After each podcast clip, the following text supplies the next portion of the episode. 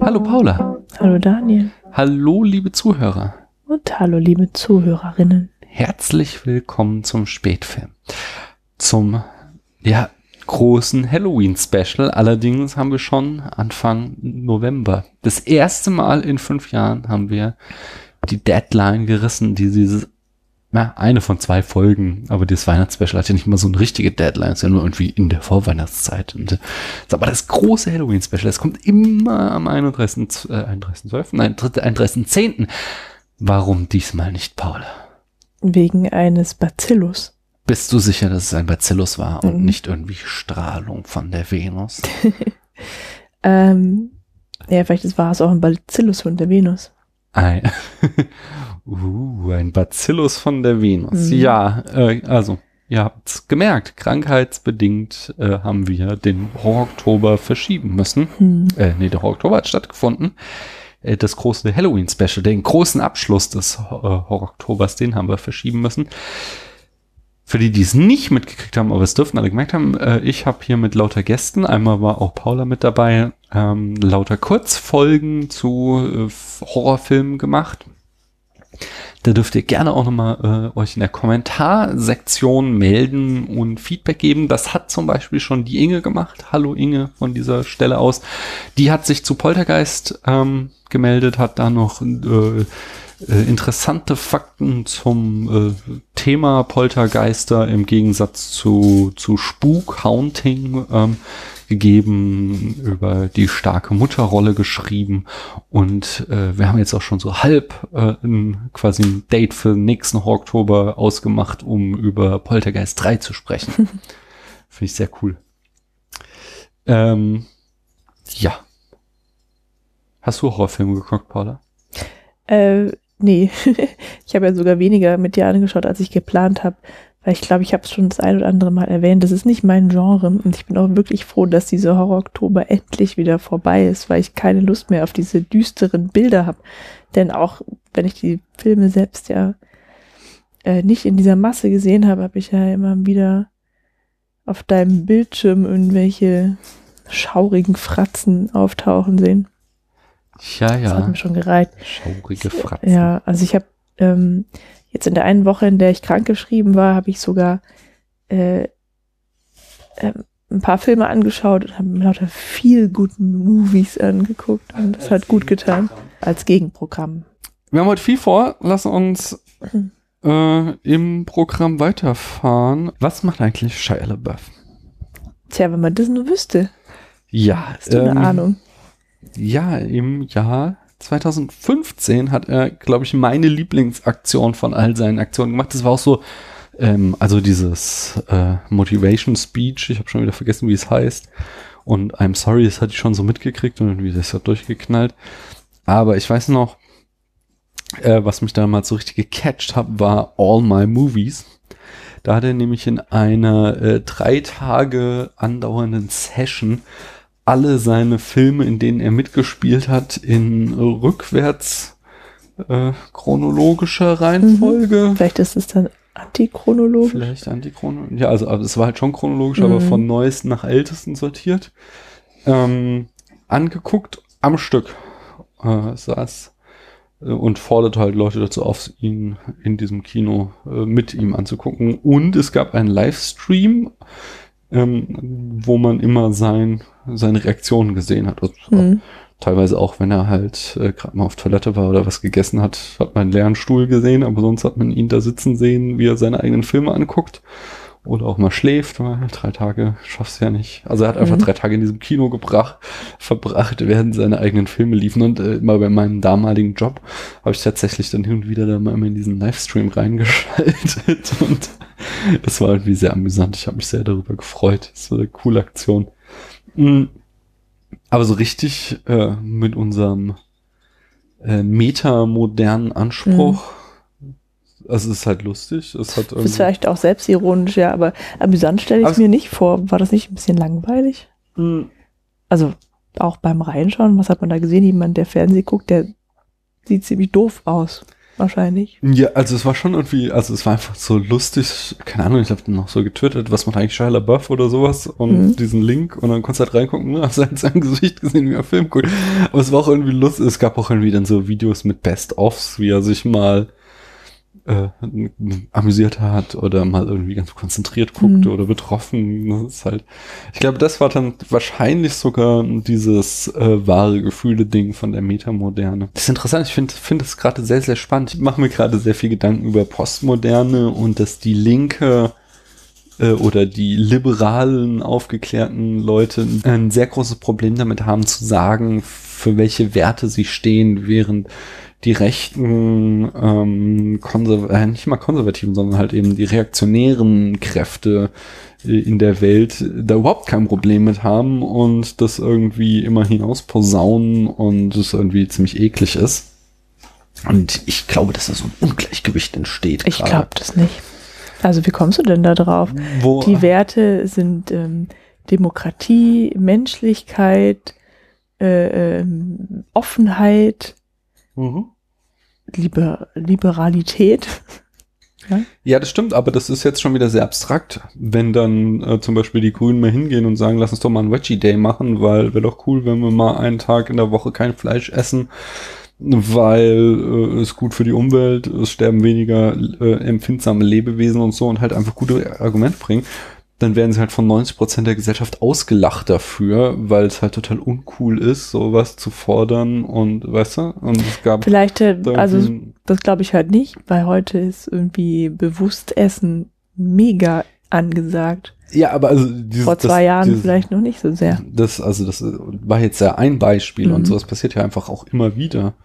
Äh, heute gerade steht wieder ein großer ähm, Artikel irgendwie auf tagesschau.de auf ganz oben, ähm, na, dass das ja mit dem Elektroautofahren auch irgendwie alles nicht so gut ist, wie Mhm. man vielleicht dachte. Und das ist halt so, ja, stimmt wahrscheinlich, aber also, was ist denn bitte die Alternative? So, also, klar ist das nicht irgendwie der heilige Kral, der alle unsere Probleme lösen wird, aber so weiterzumachen wie bisher eben auch nicht. Aber das ist halt irgendwie, wenn jemand voranprescht mit einer ähm, innovativen Idee, die mal irgendwie was in die richtige Richtung bewegt, ist gerade irgendwie sehr, wird er von allen Seiten ja fertig gemacht. aber, die- aber diese das Gedanken sind tatsächlich sehr, so. sehr unausgegoren. Und sehr deswegen- pessimistisch. ja, ich bin sehr pessimistisch. gerade. Kulturpessimistisch. Nee, das bin ich nicht.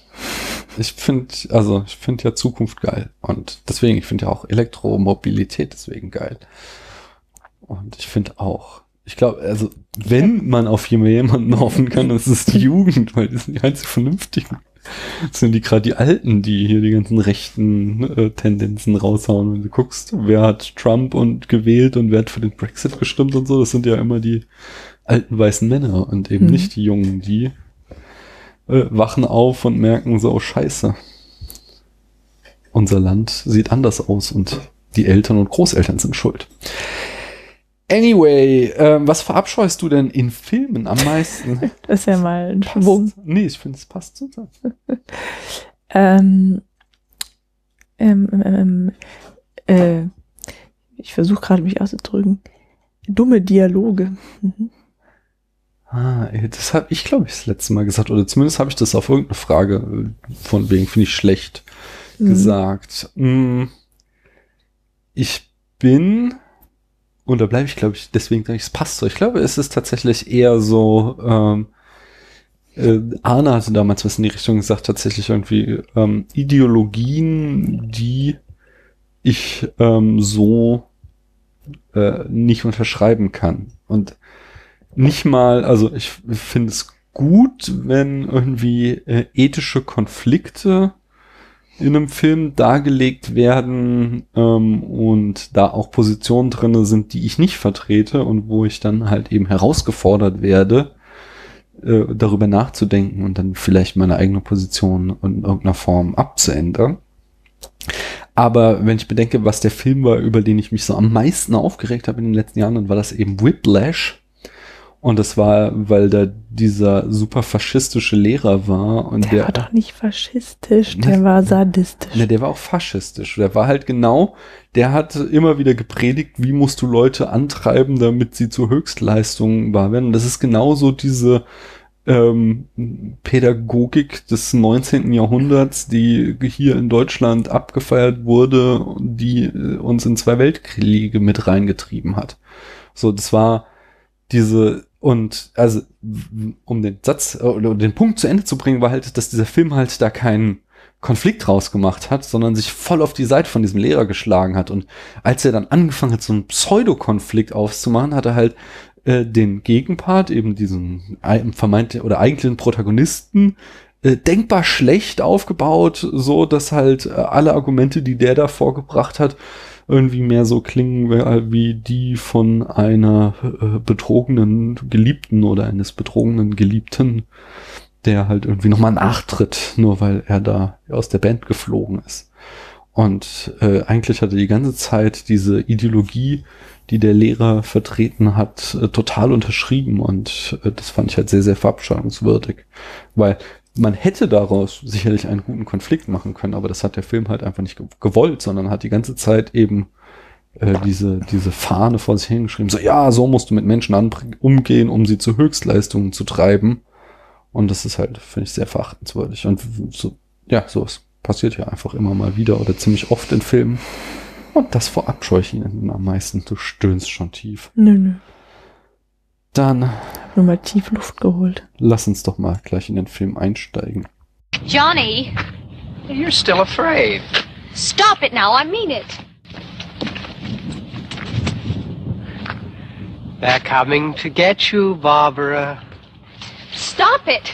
You're ignorant. They're coming for you, Barbara. Stop it. You're acting like a child. They're coming for you. Look, there comes one of them now. He'll hear you. Here he comes now. I'm getting out of here. Johnny. Was haben wir denn geguckt, Paula? Ähm, Night of the Living Dead. Genau, du stockst, weil es jetzt auch schon wieder eine Weile her ist, weil Ja. es vor deiner Krankheit Ja, war. richtig. Richtig. Ja, ja. Ähm, Und weil ich mir den Titel irgendwie nicht merken kann, obwohl der so. Also eigentlich. ikonisch Ja. ist. Ja. Äh, wie fandst du denn Night of the Living Dead? Hm, Was ist das, weiß ich auch schon wieder gar nicht mehr so richtig. Ähm, ich glaube, ich fand den ziemlich gut. Hm. Das ist ja schön. Also ja, ähm, Du hast ihn zum es war ersten wieder, Mal es war ein, gesehen. es war ein Horrorfilm, den ich sehen konnte. Es war der zweite Zombie-Film in meinem Leben. Was war der erste? Shaun of the Dead Ja. haben wir gesehen. Genau. Echt? Shaun of the Dead? Du hast mit einer äh, Zombie-Parodie angefangen, das ist ja auch cool. Das ist Das ist, nicht das äh, Schlechteste, oder? Das ist voll postmodern. Nö, also fällt kein anderer Zombie-Film ein. Mhm. Menschenskinder. Ja, nee, ich fand halt auch, also ich nee, fand auch diese anderen, die, die Konflikte, die da so drin steckten, fand ich, fand ich gut. Ist auch wirklich interessant eigentlich, dass diese, diese Zombie-Apokalypse, das war bei Shaun of the Dead eigentlich genauso, dass das ja eigentlich nur so ein, so ein, so ein, so die Rahmenhandlung ist eigentlich, ja, in der was ganz anderes verhandelt wird. Ein sehr guter Punkt, ähm, der zeigt, wie Night of the Living Dead äh, hier quasi für das Genre, das er begründet hat, schon gleich die wichtigen ähm, Tropes und die richtigen Eckpunkte gesetzt hat. Von wegen, wir haben keine Ausnahmesituation, in dem äh, ein Mhm. Mikrokosmos entsteht, in der eine Gruppe ungleicher Menschen äh, miteinander klarkommen muss. Das ist quasi seither die Ausgangssituation für jeden Zombie-Film. Mhm. Und die dann natürlich in äh, Shaun of the Dead, der in einem sehr späten Zeitpunkt, also es ist ja immer ein Genre muss ja schon sehr weit ausgearbeitet sein und sehr klare Regeln äh, für dieses Genre existieren, bevor überhaupt sowas wie eine Parodie möglich ist. Also Dann habe ich quasi den ersten und den letzten Film gesehen, meinst du? ja, also, also Jein. Es ist so wie beim Western so. Es gab ja irgendwie so in den Ende der 50er, Anfang der 60er so jede Menge Western, die den Western zu Grabe getragen hat und trotzdem wurde er noch zwei Jahrzehnte Ja, weitergemacht und so. das wollte ich genauso- damit auch nicht sagen. Genau, genau aber es so ist ist es jetzt, gerade mit dem Zombie-Film, der ist noch jetzt am Ende der Entwicklung. aber äh, Shaun of the Dead hat tatsächlich irgendwie nochmal so ein, mit dieser Parodie das letzte Kapitel eigentlich schon eingeleitet, Mhm. auch wenn er, wir noch irgendwie mitten im Hype drinne stecken, wozu wir später auch noch kommen werden. Ähm, ja, ich finde ihn, also ich habe ihn jetzt schon oh, das dritte oder vierte Mal gesehen. Ähm, ich kann das super anerkennen, was der halt für dieses Genre geleistet hat. Und äh, ich habe im Gegensatz zu dir, äh, besonders so in meinen späten Teenager-Jahren und in meinem Studium eine sehr heftige Zombie-Phase gehabt. wo Sieht man dir gar nicht äh, wo ich das Genre sehr gut, gerne mochte, bevor der Riesenhype ausbrach und so jede Menge mehr reingezogen habe, was ich in die Finger bekam. Und ähm, von daher sehe ich das sehr, sehr wie der Film, die dieses Genre geprägt hat. Ich mochte ihn früher auch sehr gerne. Dieses Mal beim Gucken fand ich ihn dann teilweise doch ein bisschen behäbig inszeniert. Mhm. Also ich fand, es gab, es gab spannende Phasen, ähm, es gab Phasen, die ich sehr mochte, aber es gab auch Phasen, wo ich dachte, so, oh, es, äh, obwohl er jetzt wirklich nicht lang ist, aber jetzt könntest du trotzdem mal einen Tacken schneller sein. Okay. Mhm. Nicht? Mhm. Erzähl uns doch mal die Eckdaten, Paula. Der Film äh, erschien 1968 und Regie führte der erst dieses Jahr verstorbene George A. Romero. Genau, das war der Grund, warum wir gesagt haben, Mhm. wir äh, wollen einen Film von ihm besprechen am großen Halloween-Special, weil er leider dieses Jahr von uns gegangen ist. Er hat außer Night of the Living Dead The Crazies gemacht. Ist auch wieder eine, eine Auswahl, die wir hier präsentieren. Hm, okay. Ähm, und zwar war das 1973, 1978 Martin, 1978 ebenso Dawn of the Dead. Genau, also er hat eine ganze Reihe gestartet von Zombiefilmen und Dawn of the Dead Aha. gilt auch so als sein Meisterwerk. Ah ja, okay, daher. Mhm. Ähm, zwischendurch hat er 1982 Creepshow gemacht Mhm. und jetzt kommen diese ganzen, ich denke, das sind die Fortführungen dieser Reihe. 1985 Day of the Dead, 2005, also 20 Jahre später Land of the Dead. Das war damals, war ich am Höhepunkt meiner Zombie-Phase und war, hab den als ersten Ro und einzigen Romero auch im Kino gesehen und war super gehypt, dass ich das, Mhm. äh, ja, Glück habe. What a time to be alive. Hättest aber 2007 noch Diary of the Dead sehen können. Ja, da hatte ich irgendwie ein kleines Baby und war aus irgendeinem Grund gerade nicht so auf Zombie-Film aus. Abgelenkt warst du. Ja. Aber Dann wiederum, zwei Jahre später, 2009, Survival of the Dead. Was natürlich echt lustig ist, ne? aha. Das Wortspiel. Ich, also, äh, tatsächlich möchte ich die auch noch mal schauen, das die zwei. Oxymoron ist das. Jawohl. Ja. Äh, tatsächlich, die, die letzten beiden interessieren mich auch noch so, auch selbst wenn sie irgendwie, ich glaube, sie sollen nicht so super gut sein, aber ich interessiert, also er, er, er hat so ein, die ganze Zeit immer so ein Konzept, wie er, also das ist tatsächlich eine fortlaufende Geschichte, wie diese Zombie-Apokalypse sich weiterentwickelt Mhm. und ähm, das, das interessiert mich einfach, wie da die letzten beiden Kapitel aussehen, was er da für eine Vision hatte. Ja, okay. Das Drehbuch schrieb Herr Romero, Romero selbst ähm, und auch ein Herr John A. Russo. Mhm. Die Produktion von Night of the Living Dead übernahm Russell Steiner. Mhm. Das Budget betrug 114.000 Dollar. Also wirklich tiefstes Indie-Niveau. So niedriges Niveau hatten wir noch nie. So Ah, ich glaube Blair Witch Project. Ah, okay, das könnte gut. vielleicht Mhm. sogar noch tiefer gelegen haben. Okay. Und auch so diese bei den Debüts. Also ich glaube nicht, dass der, ich weiß jetzt nicht, ob wir, was wir damals gesagt haben, aber hier Hm. von Pietro Almodovar, das Debüt, ich glaube nicht, dass das ein höheres Budget hatte. Gut, mitgespielt haben Duane Jones als Ben, Judith O'Dear als Barbara, Barbara. Barbara. Oder ich weiß nicht, manchmal wurde Barbara geschrieben und manchmal Barbara. Carl Hedman als Harry Cooper. Genau, das ist der Vater von der Familie, äh, der Antagonist. Und welches Genre haben wir?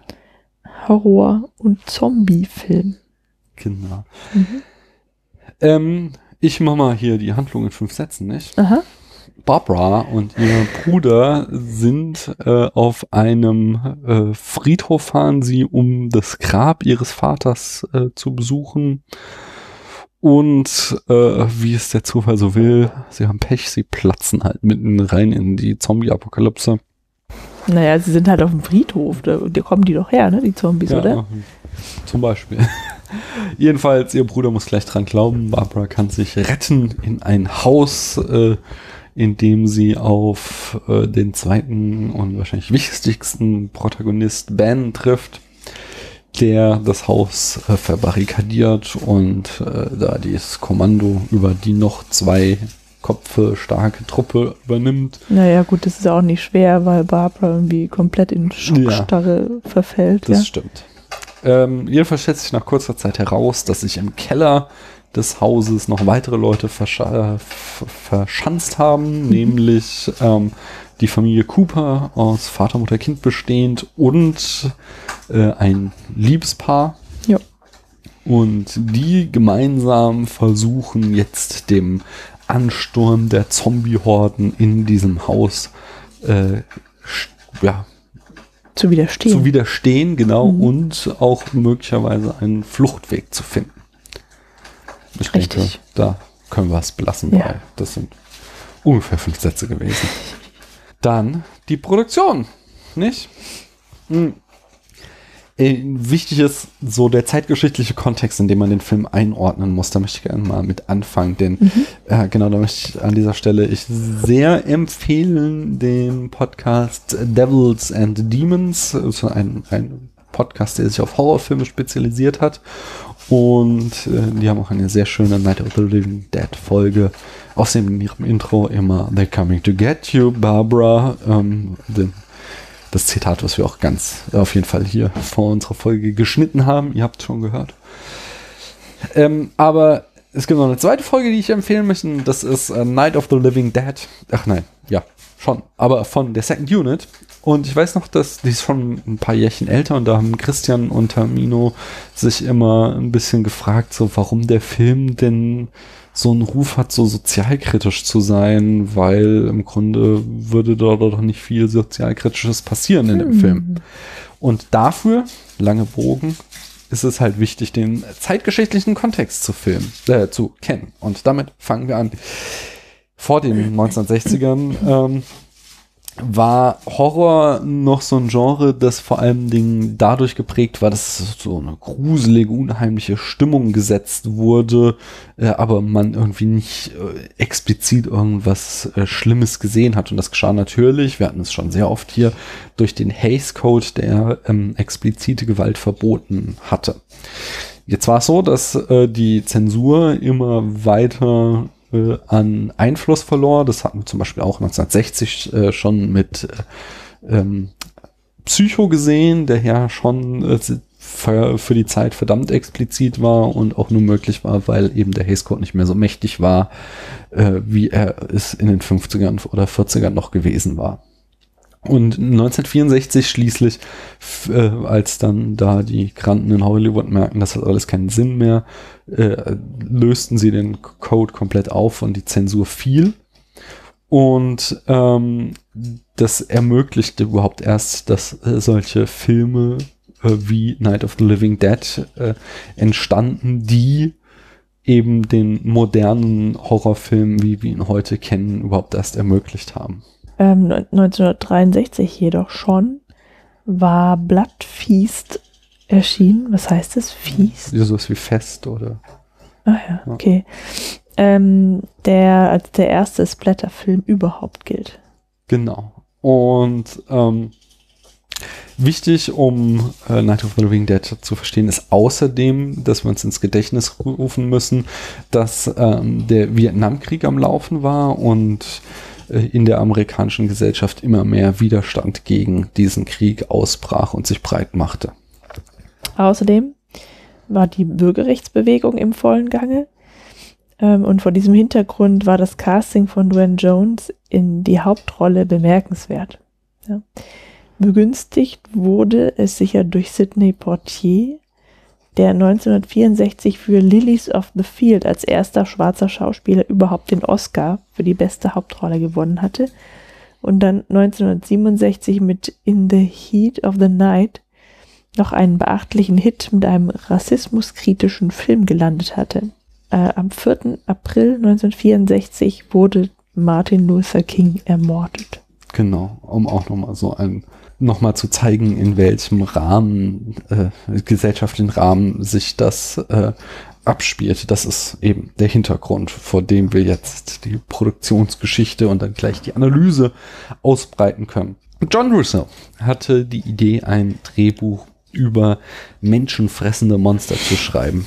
Ähm, Romero kam dann, äh, also als sie das zusammen entwickelten, seinerseits auf die Idee, dies ähm, mit Richard Mathesons Roman I'm Legend ähm, äh, zu kombinieren, wo es auch schon so, also ich habe den nie gelesen, aber ich, ich kenne die Verfilmung mit Will Smith, da sind es mehr so Vampire, aber ich habe auch mal gehört, dass im Roman das mehr zombieartig sein soll.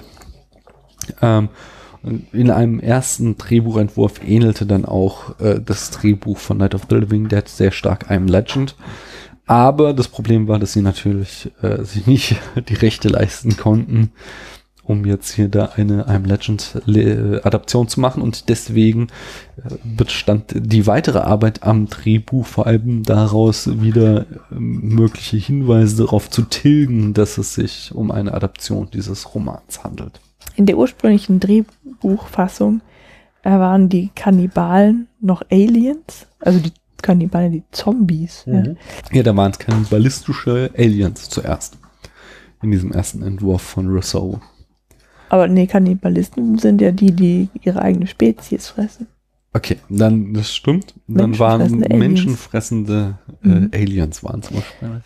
Und zwischendurch hatte der Film den Arbeitstitel Night of Anubis. Oh, ist ja voll ägyptisch. Ja. Genau.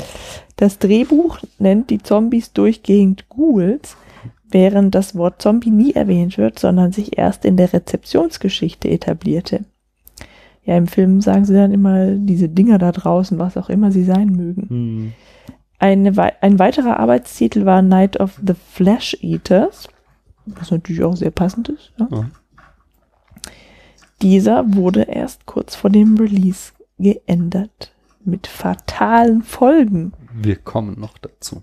Romero sagte später, dass er äh, Jones, also Twain Jones, den schwarzen Hauptdarsteller, ohne sozialkritische Hintergedanken gecastet hatte, sondern dass er einfach der Beste beim Vorsprechen gewesen war. Die Dreharbeiten dauerten sechs Monate, da sie immer wieder aufgrund von Geldmangel pausieren mussten. Da mussten sie erst wieder Geld sammeln und dann ging es weiter. Genau, und um das äh, Budget in Grenzen zu halten, drehten Romero äh, den Film mit Hilfe von Freunden und Bekannten. Das, ba das Auto von Barbara zu Beginn des Films gehörte Produzent Russells, Russell Steiners Mutter.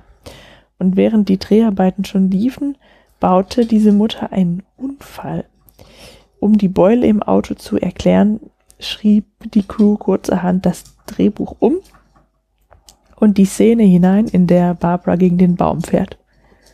Was eine ziemlich gute Idee ist und ja auch ganz passend. Ja, ne? Bill Heinzman ist der Schauspieler, der den ersten Zombie im Film spielt. Und der hat auch den typischen Zombie-Gang erfunden. Also er ist zwar da in dem Film noch ein bisschen anders, als er in späteren Varianten ist, aber so diese Grundelemente sind da. Und zwar stand im Drehbuch einfach nur, dass die Zombies slow-moving sind und zugleich strong. Und Heinzmann fragt halt Romero, also wie das denn zusammenpassen sollte. Und Romero sagte daraufhin, ah, do it anyway. Und Heinzmann kam dann auf die Idee, eben diesen schlurfenden Gang, äh, der aber gewalttätig werden kann, zu erfinden. Somit ist Bill Heinzmann der Erfinder Mhm. der modernen Zombies quasi. Die Crew entschied sich dazu, dass ein Zombie-Statist nackt sein sollte. Also eigentlich eine Statistin. Mhm. Dafür engagierten sie ein Aktmodel aus dem Drehort Avon City. Dies sprach sich herum und am Drehtag hatten, hatten sich jede Menge Schaulustiger eingefunden, teilweise mit Campingstühlen. Auch die anderen Statisten hatten Mühe, in der Rolle zu bleiben und nicht ständig die Nackte anzustarren. Waren die 60er nicht. Mhm. Es war noch nicht irgendwie was, was man so hingenommen hat. Gut, heute würde auch jeder hingucken, wenn jemand Ja, aber nackt übers ja. Feld läuft. Aber bei Dreharbeiten nicht. Wie mehr. heißt der berühmte Nackte hier in Frankfurt? Ich habe den Namen schon wieder vergessen. Der nackte Jörg. Genau, der nackte Jörg. Also da, da guckst du mal irgendwie verschämt hin, aber dann guckst du wieder Nee, du weg. guckst verschämt schnell wieder weg, wenn du siehst, dass Ja, der nackt so. ist. So, andersrum. Also es ist so ein stadtbekannter, harmloser Typ, der aber halt einen Spleen hat, dass er nur nackt rumrennt. ja, dass er harmlos ist, sieht man ja sofort, weil er kann ja keine Waffen versteckt haben. Nee, er könnte ja irgendwie auch, also es ist ja, es gibt ja eigentlich irgendwie auch Gesetze, die dagegen sprechen, aber die Frankfurter Polizei lässt den halt in Ruhe, weil die Frankfurter Polizei halt weiß, der ist harmlos. Der ist halt nackt. Der ist ja beim, äh, früher auch öfter mal am Kindergarten unserer großen Tochter vorbeigelaufen und die kannten den alle, den nackten Jörg. Daher wissen wir auch nur den Namen von Genau. den Kindern. Aber es war halt, es ist halt, gehört halt zu Frankfurt dazu, nicht? Und sag mal, das wäre in den 60ern eben noch nicht möglich gewesen, dass es da so den stadtbekannten Nackten gibt, der hier so rumläuft. Übrigens hat er, hat er ein Herztattoo auf dem Hintern, ist mir mal aufgefallen. Da hast du also doch genauer hingeguckt. Ich war überrascht, weil ich ihn so auf dem Fahrrad überholt habe. So, What? Was ist das? Ach ja, der nackte Jörg. In Night of the Living Dead gibt es weniger. Äh, in Night of the Living Dead gibt es sehr viele Close-Ups und wenig total. Und das hatte aber weniger irgendwie einen künstlerischen Grund zu sagen, so soll unser Film aussehen, sondern einen äh, sehr profan technischen, nämlich die einzigen Scheinwerfer, die sie sich für die Nachtaufnahmen, ihr müsst euch so vorstellen, dass irgendwie Barbara abends in dieses Haus kommt und dann die ganze Nacht sie das äh, Haus verteidigen müssen gegen den Ansturm der Zombies. Und die Scheinwerfer waren eben so schwach, dass ähm, das Ausleuchten bei den Totalen sich als schwierig erwies. Äh, Das sieht man dann tatsächlich auch, wenn sie sich dann mal entscheiden dazu, eine Totale zu zeigen, äh, sieht man tatsächlich so die Lichtkegel, äh, bis wohin sie reichen, immer so kurz bis zur Baumgrenze und ähm, dahinter wird es dann schnell dunkel, ist eben nicht so gut ausgeleuchtet. Aber ich finde, das trägt zur Atmosphäre der Unheimlichen bei. Ja, also ich habe es auch gesehen tatsächlich, aber es ist mir nicht irgendwie ähm, mangelhaft oder als mangelhaft aufgefallen, sondern es passt ja zu dem, zu dem, ähm, ja, zur Kulisse einfach, ja, Mhm. dass du ja nur das Licht vom Haus aus hast oder das Licht des, des Autos draußen oder so. Ja. Romero entschied, den Film in Schwarz-Weiß zu drehen, um Kosten zu sparen. Ja, er hat nicht nur Farbe gespart, nein, so konnten sie anstelle von Kunstblut auch Schokosoße verwenden. Ähm, um die, und die, und die Zombie-Wunden mit Einbalsamierungswachs gestalten, ohne dass dies auffiel. Hm. Ähm, Im ersten Stock des Hauses liegt da so eine schon sehr gut verspeiste, halb verspeiste Leiche, deren Augen mit Tischtennisbällen äh, modelliert wurden. Um sie, das ist mir auch aufgefallen, wie die so herausstechen, die Augen. Mhm. Und als alter Nitpicker habe ich mich die ganze Zeit gefragt, warum die denn eigentlich nicht wieder zum Leben erweckt. Das ist wirklich eine gute Frage. Ich habe mir, mir, mir auch Gedanken um diese Leiche gemacht, aber nur weil später, als Ben sie irgendwie in ein anderes Zimmer sperrt oder Mhm. so, ja. Also wegräumt, da sieht man halt ihr gut erhaltenes Gesicht von der Seite. Ja. Ähm, ah, stimmt. Die steht gar nicht auf wieder. Tja. Und dabei ist ja dann dieser Cooper, der ist ja oben später. Als er die, die Molotow-Cocktails Ja. wirft. Nee, nee, ist, aber ist halt so.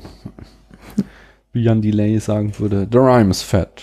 Der rhyme is fat. Ja, oder die ist halt schon zu, also das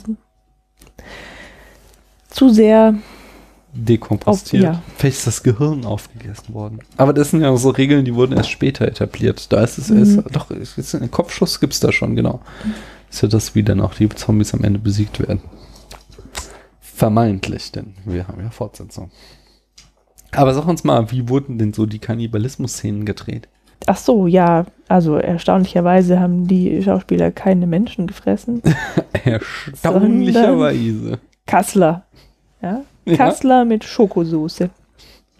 Bei der Szene jetzt, wo, Mhm. äh, Spoiler, Spoiler, Spoiler, das Liebespaar in dem Pickup äh, gegessen wird. Ja, das ist jetzt das erste Mal, dass man auch das sieht, ne? Ja, und eigentlich auch das. Andi, davor ist so ein Zombie noch ein Käfer oder eine Raupe. ja, aber so, das ist schon so das, Mhm.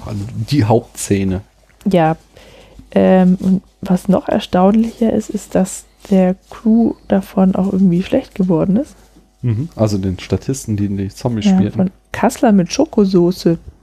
Kann ich nicht verstehen. Ja, ich find's schon ziemlich eklig. ja, wenn ich jetzt an den Film denke, schon, aber so. Ja, aber. Also vielleicht hängt es damit zusammen, nicht aufgehört habe, Fleisch zu essen, aber die Vorstellung gerade irgendwie so gekochtes Fleisch mit Schokosauce und das ist so ein Schokosirup, den du so aufs Eis kippst. Finde ich gerade echt widerlich. Könnte mir auch schlecht werden. Also diesen Schauspielern wurde jedenfalls schlecht. Und äh, ja, da haben halt, die Crew so drüber gewitzelt. Ja, da hätte man sich das Schminken sparen können, weil die von sich selbst, also von sich aus schon so blass waren. Haha. Später im Film isst dann noch die kleine Karen Cooper ihren Papa auf. Und Eigentlich nur den Arm, ne? Ja, und dafür wurden aber dann Überreste vom Mittagessen der Crew verwendet. Es gab Burger, Meatball-Sandwiches und da wurde wieder großzügig Schokosauce drüber geküsst. Und die abgeschlagene Hand, Genau, das ist so eine Hand, die so in, durch die Bretterverschläge in den Türen und Fenstern durchgeht, die dann Ben abschlägt. die äh, bestand aus Wachs und war gefüllt mit, Lass ich raten, das war bestimmt Blut, echtes Blut. nee, Ketchup. Ketchup, echt? Nein, Schokosoße. Ah, natürlich. Ich glaube, der Schokosoßenhersteller der Region hat damals einen Mordsabsatz Ja. gehabt während der Ich Dreharbeiten. kann mir auch immer noch nicht vorstellen, dass Schokosoße irgendwie die günstigste ähm, Also das hat Hitchcock bei ähm, Dings auch schon gemacht, Ja. nicht? Bei Psycho, ja, hatten wir damals Ja, auch, dass die berühmte Psycho-Blut in Abgussszene Mhm. auch mit Schokosoße gedreht wurde. Gut, aber es ist halt echt nur relativ wenig, was sie dafür Aber brauchen. ich sag mal, es gibt ja dann noch, äh, nachdem da die Leichen aus dem Pickup rausgeräumt wurden, sieht man ja so irgendwie die Zombies, wie sie so quasi ein Picknick machen und jeder hat so ein Stück äh, Körper Mhm. und setzt so ganz zivilisiert auf die Wiese und knabbert daran. Und das war dann schon weniger ähm, appetitlich als Burger mit Schokosauce, denn da wurden tatsächlich dann Tierinnereien und Knochen genommen, die sie da vom lokalen Metzger sich besorgt hatten. Aber die haben das nicht wirklich gegessen. Nein, nein, das wird dann äh, rechtzeitig weggeschnitten. Ja, das sind dann, das sind, dann so die Dimensionen, bei denen ich nicht nachvollziehen kann, also warum man sowas sich angucken möchte. Das ist tatsächlich so dieser existenzialistische Schrecken. Das ist doch einfach nur ekelhaft. Für mich ist tatsächlich eben diese, dieser Widerspruch aus, ich sitze hier in meinem gemütlichen Wohnzimmer auf meinem weichen Mhm. Sofa mit meiner Decke und mir geht's super gut und alles ist irgendwie, mein Leben ist denkbar unspannend, also auf anderen äh, Perspektiven schon, aber eben nicht auf äh, der Dimension Gefahr und äh, das dann eben ja so, ein- so, so durch, durch dieses Medium Film und Horrorfilm mir dann eben da so diesen Nervenkitzel zu verschaffen, um mich da zu gruseln und da auch was Ekliges zu sehen. Und ich bin ja da auch echt äh, nicht hart im Nehmen, sondern mache dann auch schnell die Augen zu, weil ich da nicht mehr hingucken kann. Aber irgendwie reizt es mich dann schon. Das ist so eine Grenzerfahrung, möchte ich es mal für hochgestochen nennen. Gut, aber ähm, das wird doch jetzt irgendwie reichen, wenn da einfach. Ich glaube, du hast ein, du kannst es in einem anderen Genre sehr gut nachvollziehen. Wir gucken auch Dramen und wir gucken harte und heftige Dramen und wir gucken halt Filme nicht nur, um uns gut zu fühlen, sondern wir gucken halt auch Filme, die uns fertig machen emotional. Und ähm, auf dieser ähm, Ebene kannst du es ja auch verstehen, oder? Dass das äh, intellektuell herausfordernd sein kann. Naja, also intellektuell vielleicht nicht. Aber ähm, die, die schrecklichsten Wesen, die mir gerade so einfallen. Nee, aber jetzt mal auf dieses Drama-Ebene. Du kannst doch, geh doch mal darauf zurück. Du, auf einfach diese Geschichte. Du schaust einen Film, der dich richtig schlecht fühlen lässt. Aber warum guckst du den denn? Also das mache ich hier tatsächlich nicht gerne, das ist dann immer nur Zufall, Aber. weil ich das vorher nicht weiß. ja, okay, aber wir haben jetzt auch Aber bei einem Zombie-Film weiß ich ja, dass das eklig werden wird. Ja, also, also wenn ich weiß, dass Zombies ähm, halt irgendwie Menschen fressen, so ja. Mhm. Also äh, wenn jetzt, wenn, wenn du jetzt irgendwie so einen Vampirfilm hast, ja, dann weißt du auch, okay, die saugen dem das Blut aus und so. Also da weißt du ja auch, dass, dass die irgendwie dich umbringen und dass die irgendwie was von dir, also dass du die Beute bist, ja. Mhm. Aber das reicht ja dann einfach auch aus. Das muss man ja dann nicht doch irgendwie sehen, weißt du?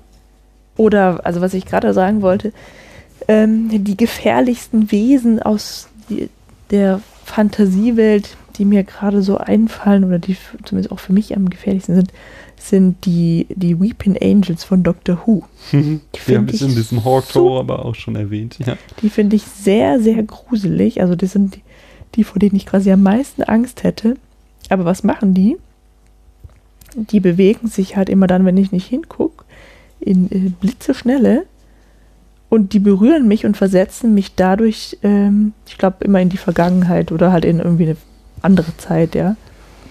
Ähm, obwohl die, obwohl mir da ja eigentlich, also obwohl die mich nicht beißen, hauen, töten, fressen, ja, also eigentlich nichts Ekliges mit mir machen, ähm, fände ich die halt schon so, finde ich die einfach am schlimmsten.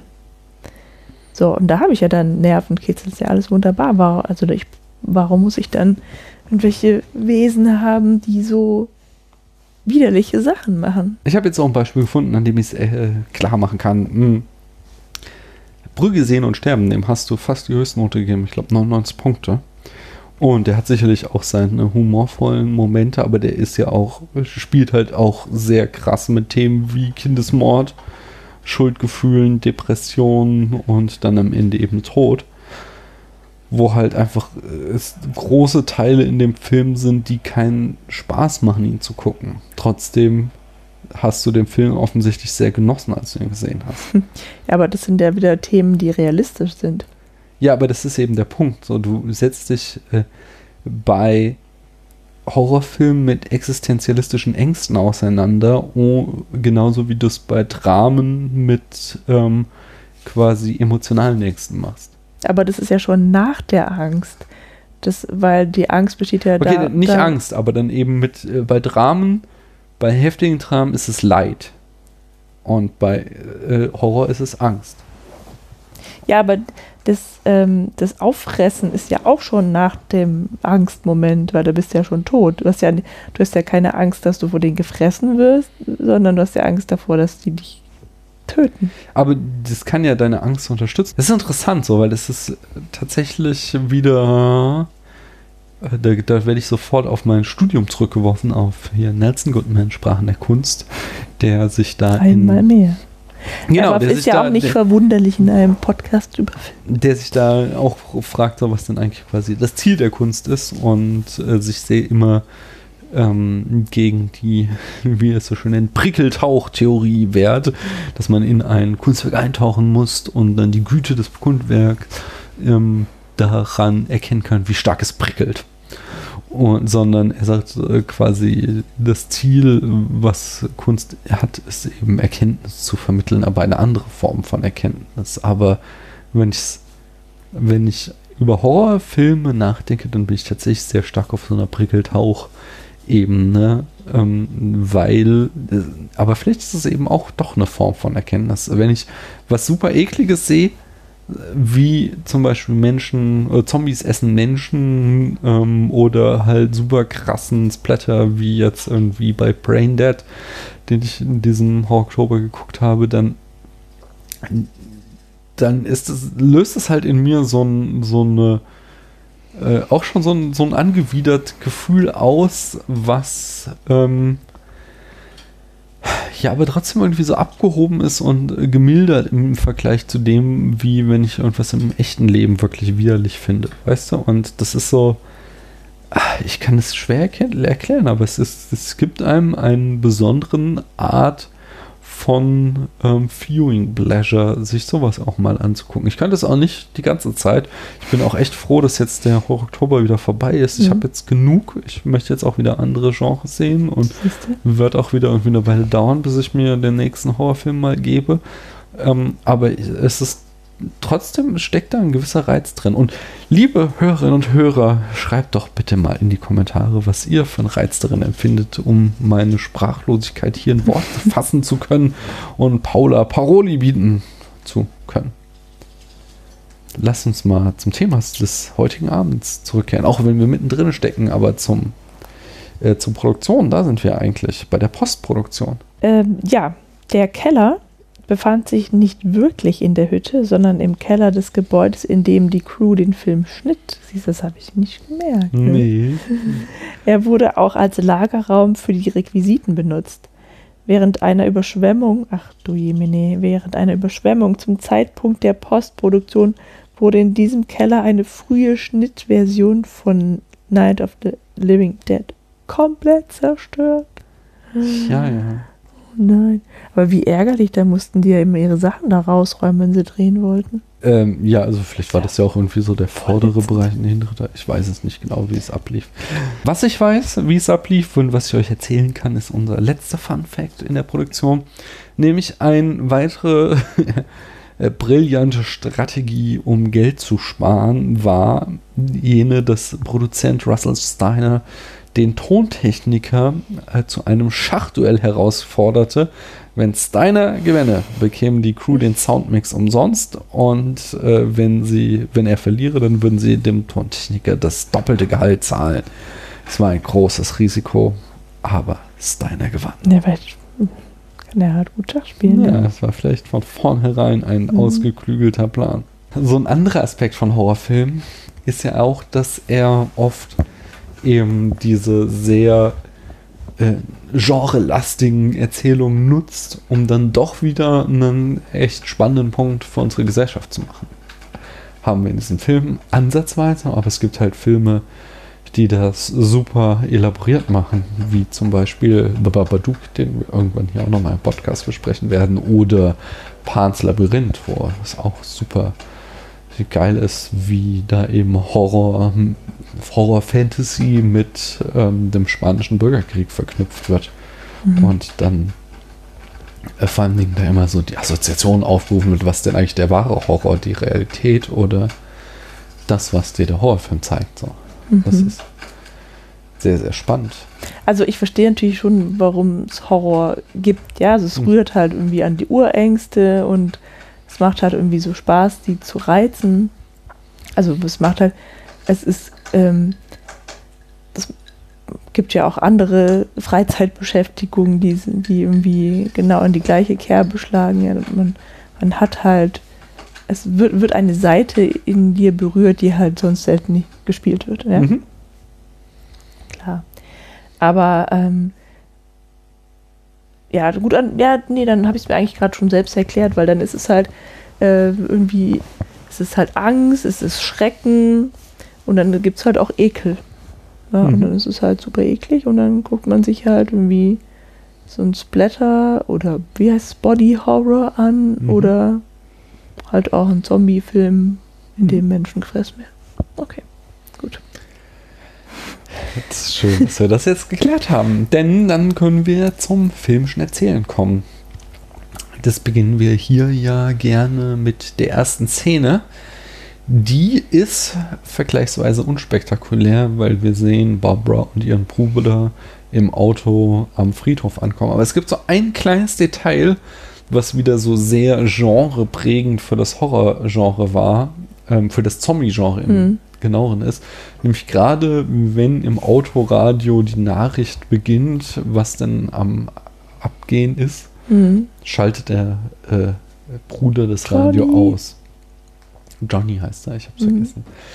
Ähm, und das ist ja zum Beispiel dann auch wieder, um deine andere, Horror- äh, andere Zombie-Film-Erfahrung zu triggern, gibt es ja dann bei äh, Shaun of the Dead Nachher. eine ganz tolle Szene, wo er ständig den äh, Kanal wechselt und dadurch lauter Fetzen mitkriegt von der Zombie-Apokalypse. Und ähm, aber eben äh, ja, er nie das ganze Bild sieht, wenn wir, Schaus äh, wenn wir Fernsehzuschauer oder Kinozuschauer als geschulte Genre-Kenner natürlich das Bild sofort begreifen. Und äh, das ist sowas, was sich eben durch sehr, sehr viele Zombie-Filme zieht, dass die Protagonisten am Anfang nicht verstehen, was los ist und die Informationen ignorieren, die ihnen darauf hindeuten, dass da eine Apokalypse am Laufen ist. Das ist übrigens eine meiner Urängste, dass ich irgendwie, ähm, dass ich irgendwie rausgehe und nicht mitkriege, dass gerade irgendwie, keine Ahnung, ein Bankräuber durchs Viertel rennt oder so. Ein ganz anderer spannender Aspekt ist ähm, eben, warum äh, Night of the Living Dead den Zombie-Film so geprägt hat. Das war die Idee des Zombies, die gab es durchaus schon vorher, nämlich äh, äh, am Genre trächtigsten ist da, ich glaube, von 1931 der Film White Zombie, wo auch der Titel schon genannt wird. Ähm, aber auch wichtig ist zum Beispiel ähm, das Kabinett des Dr. Caligari. Aber da sind es immer eben so äh, Voodoo-Zombies. Also es gibt immer, immer eine Art von Zauber, die auf dem äh, Toten oder Untoten oder bei Caligari dem Sonambulen liegen, die ihn zu den äh, Graultaten veranlassen. Und Night of the Living Dead hat da eben diesen enormen Shift eingeleitet, dass es jetzt eine vermeintlich natürliche Erklärung gibt. Wie lautet die denn noch bei Night? Ich habe es nicht ganz verstanden. Von irgendeiner Kommt eine Rakete Sonde ist eine Sonde zurückgekommen, aber also irgendwie war was ungeplant dabei und die hat Strahlung Venus. Mhm. äh, entwickelt Mhm. oder mitgebracht. Mhm. Und die, da waren sich irgendwie Militär und Wissenschaft einig, das könnte die Ursache, dafür, diese Strahlung könnte die Ursache sein. Mhm. Das äh, Dafür, hast du sehr schön ausgedrückt. Sie Mhm. waren sich einig, das könnte. Mhm. Ähm, ich fand das so schön, weil das so äh, mich total wieder an unsere äh, Folge zu James Bond erinnerte. Hier waren es schon wieder die Strahlen. Das ist so ein voll das 60er Jahre Meme. Wenn es war halt einfach, merkst du, ja, so Höhepunkt kalte Krieg, Ja, ja, atomare Mhm. Bedrohung am höchsten. Für alles sind die Strahlen verantwortlich. Die Strahlen, TM. Ja, gibt es ja immer noch Ja, mit, dem, mit den Handystrahlen. ja, das- ja, und das hat auch stark abgeflacht. Das war mehr so in den 90ern und frühen Nullern Ja, noch so ein gut. Ding, aber heutzutage denkt sich da kaum noch jemand. Also, Aluhut gibt es immer noch. Das stimmt, aber ähm, dass die Erklärung heutzutage für Zombiefilme sind meistens Viren und ich finde, das ist auch so Mhm. ein, zeigt so einen ganz schönen ähm, Shift in äh, der, der Gefährdungsbedrohung oder also das, das Mhm. Bedrohungsszenario Das sind beides vermeintlich äh, naturwissenschaftliche Erklärungen. Mhm. Äh, einerseits sind es irgendwie, also ja, sind irgendwie atomare Strahlen oder so, die die Toten wieder auferstehen lassen. Und heutzutage glauben wir sind noch ein Stück aufgeklärter. Und in unseren Horrorfantasien sind es dann irgendwelche Viren, die die Toten wieder auferstehen lassen. Äh, aber ja, ist einfach, äh, zeigt auch, ich glaube, das ist auch dieses, warum das Genre bis heute überlebt hat, weil es so adaptionsfähig ist, weil es immer wieder einfach, ähm, es bildet so einen schönen Rahmen von, also es ist einfach ein uralte Trope, die Apokalypse, nicht? Mhm. Biblisch, buchstäblich, wenn nicht noch älter. Aber äh, du kannst eben diese Zombies nehmen und immer einfach etwas drüber stülpen, was in deinem jetzigen äh, gesellschaftlichen Kontext Sinn macht. Ist denn das ein, gehört es zu der Geschichte, oder zum, zum Mythos der Apokalypse, dass die Toten auferstehen? Nee, nicht unbedingt, aber es gibt halt, äh, also es ist ja einfach eine Spielart der Apokalypse. Äh, Mhm. dass die Toten auch verstehen, ist ja im Urchristentum gerade Ja. die äh, Ist ja eigentlich was Erlösung Positives. Nicht, ja, das, ist, das ja echt weird, weil diese ganze Seelengeschichte, die wir uns heute mit Christentum zu denken, das ist ja erst äh, hier aus von Platon, der hat das erfunden davor, die äh, äh, wirklich jüdisch-christliche Tradition, die glaubt an die Auferstehung des Fleisches. Und da haben wir heutzutage nur noch Zombie-Bilder. Hm. Romero hat uns versaut. ähm, was ich dafür aber äh, dann spannend fand wieder an Night war, dass die Zombies hier äh, schnell und klug sind. Also, weil Hm. ich Ja, gut, so wirklich schnell sind sie nicht, ne? ja, aber also ich bin immer so der, Ah. der äh, Mhm. Verfechter der klassischen Zombies, so, weil heutzutage Mhm. haben wir wieder schnelle Zombies. Das fing an mit 28 Days Later von Danny Boyle, ähm, der, äh, wo die Zombies auf einmal rannten und äh, super gefährlich sind und nicht mehr diese langsam und stetig sich vorbewegende ähm, äh, Masse. Die schlurfen immer so, Genau, ne? die schlurfen, aber nicht aufhaltbar sind. Mhm. Das ist, war immer das Bedrohungsszenario und das fand ich auch immer so faszinierend an den Romero-Filmen. Aber jetzt hier beim ersten Night of the Living Dead, da waren die dann teilweise doch noch äh, sehr agil, ähm, Mhm. was mich, äh, was ich nicht mehr so in Erinnerung hatte einfach. Und die waren Und- halt ja auch noch nicht so ausgearbeitet, hast du ja selbst vorhin, Genau. äh, gesagt. Genau, Ja. das, das war das, was Mhm. ich sagen wollte, was ich so, daran spannend fand. Nee, Mhm. du hast es auf Punkt Also gebracht. man merkt schon, dass sie so ein bisschen deppert sind halt, ja, und dadurch so lahm, Mhm. lahm in der Birne. Aber es kommt dann Aber- auch so zum Beispiel die Szene, wenn Barbara sich ins Auto verschanzt, dass dann der Zombie einen Stein nimmt, um damit die Scheibe einzuschlagen. Also fand, ne, genau, es war mir auch aufgefallen, dass er, also tatsächlich sich ja auch dann, obwohl er schlurft, ähm, Mhm. schnell, schnell fortbewegt. Also er kann ja auch rennen tatsächlich und dann eben, dass er, auf- dass er solche Einfälle hat, ja, und irgendwie nicht irgendwie mit dem Kopf gegen die Wand rennt, um da durchzukommen, sondern halt Werkzeug benutzt. Mhm. Genau, und das ist halt sowas, was in äh, der weiteren Zombie-Tradition äh, wieder sich verliert und dann erst Romero eben in den späten Filmen wieder aufgreift. Mhm. Also bei ähm, Land of the Dead ist es ein, ein zentrales Thema, dass die Zombies anfangen, Intelligenz zu entwickeln. Mhm. Und gerade der, der, der erste Zombie, der, der sieht auch gar nicht so schlimm aus. Mhm. Also da kommen dann bei den anderen, die da nachher über aus dem Wald da rauskommen, da sind schon mehr so Fratzen dabei, Mhm. aber mitunter sind da einige Zombies, die irgendwie, also denen man das jetzt nicht unbedingt ansieht, dass es Zombies Mhm. sein sollen, ja. Ja, ist natürlich dann wieder den ähm, Budgetlimitierungen geschuldet. ja. Aber also so in der Tradition hat sich das dann auch entwickelt, dass irgendwie meistens so verschiedene Verwesungsgrade von Mhm. diesen Zombies gibt. Manche, die sind noch total fit und manche, die sehen echt scheiße aus. Interessant ist äh, auch noch was, eben eben dieses, was wir schon in der Handlung in fünf Sätzen angesprochen haben, dass eben dieser Gruppenkonflikt da auch schon in dem Film etabliert Mhm. wird, was in späteren Zombie-Filmen immer ein Ding ist, besonders jetzt bei der sehr populären Serie. Walking Dead. Ah, danke, du weißt es. Da ist es, das ist irgendwie immer ein Thema. Es geht, also, das sind irgendwann spielen die Zombies überhaupt keine Rolle mehr. Da, da werden, laufen die Konflikte ab, die Leute streiten sich und schießen nebenbei so, ohne hinzugucken, die Zombies ab. Die sind irgendwann überhaupt gar keine wirkliche Bedrohung mehr, sondern eben so die äh, Beteiligung innerhalb der, äh, die, oder Dynamik innerhalb der Gruppe Mhm. führt dazu, äh, dass es so die größten Konflikte gibt und äh, hier auch ähm, auch die die meisten Tode in dieser Gruppe entstehen durch Konflikte. Also sie, sie bringen sich nicht gegenseitig um, aber es sind immer so, dass sie sich eben nicht hundertprozentig vertrauen, führt dazu, dass am Ende wieder dann einer dran glauben muss. Du Hm, siehst ja, ich skeptisch da aus. gerade in meinem Gedächtnis nach Belegen Also wir haben, wir haben ähm, den, die, also wir haben zuerst mal, dass ja Ben und der Typ von dem Pärchen, ich weiß nicht, wie die heißen, Hm, äh, rausgehen, weil sie den Truck wieder zum Fahren bringen wollen und mit dem an die Tankstelle wollen. ich glaube, der ist Tom. Ähm, da vertraut, dass das nicht klappt, erstmal die Freundin nicht und kommt auch noch mit raus. Und Mhm.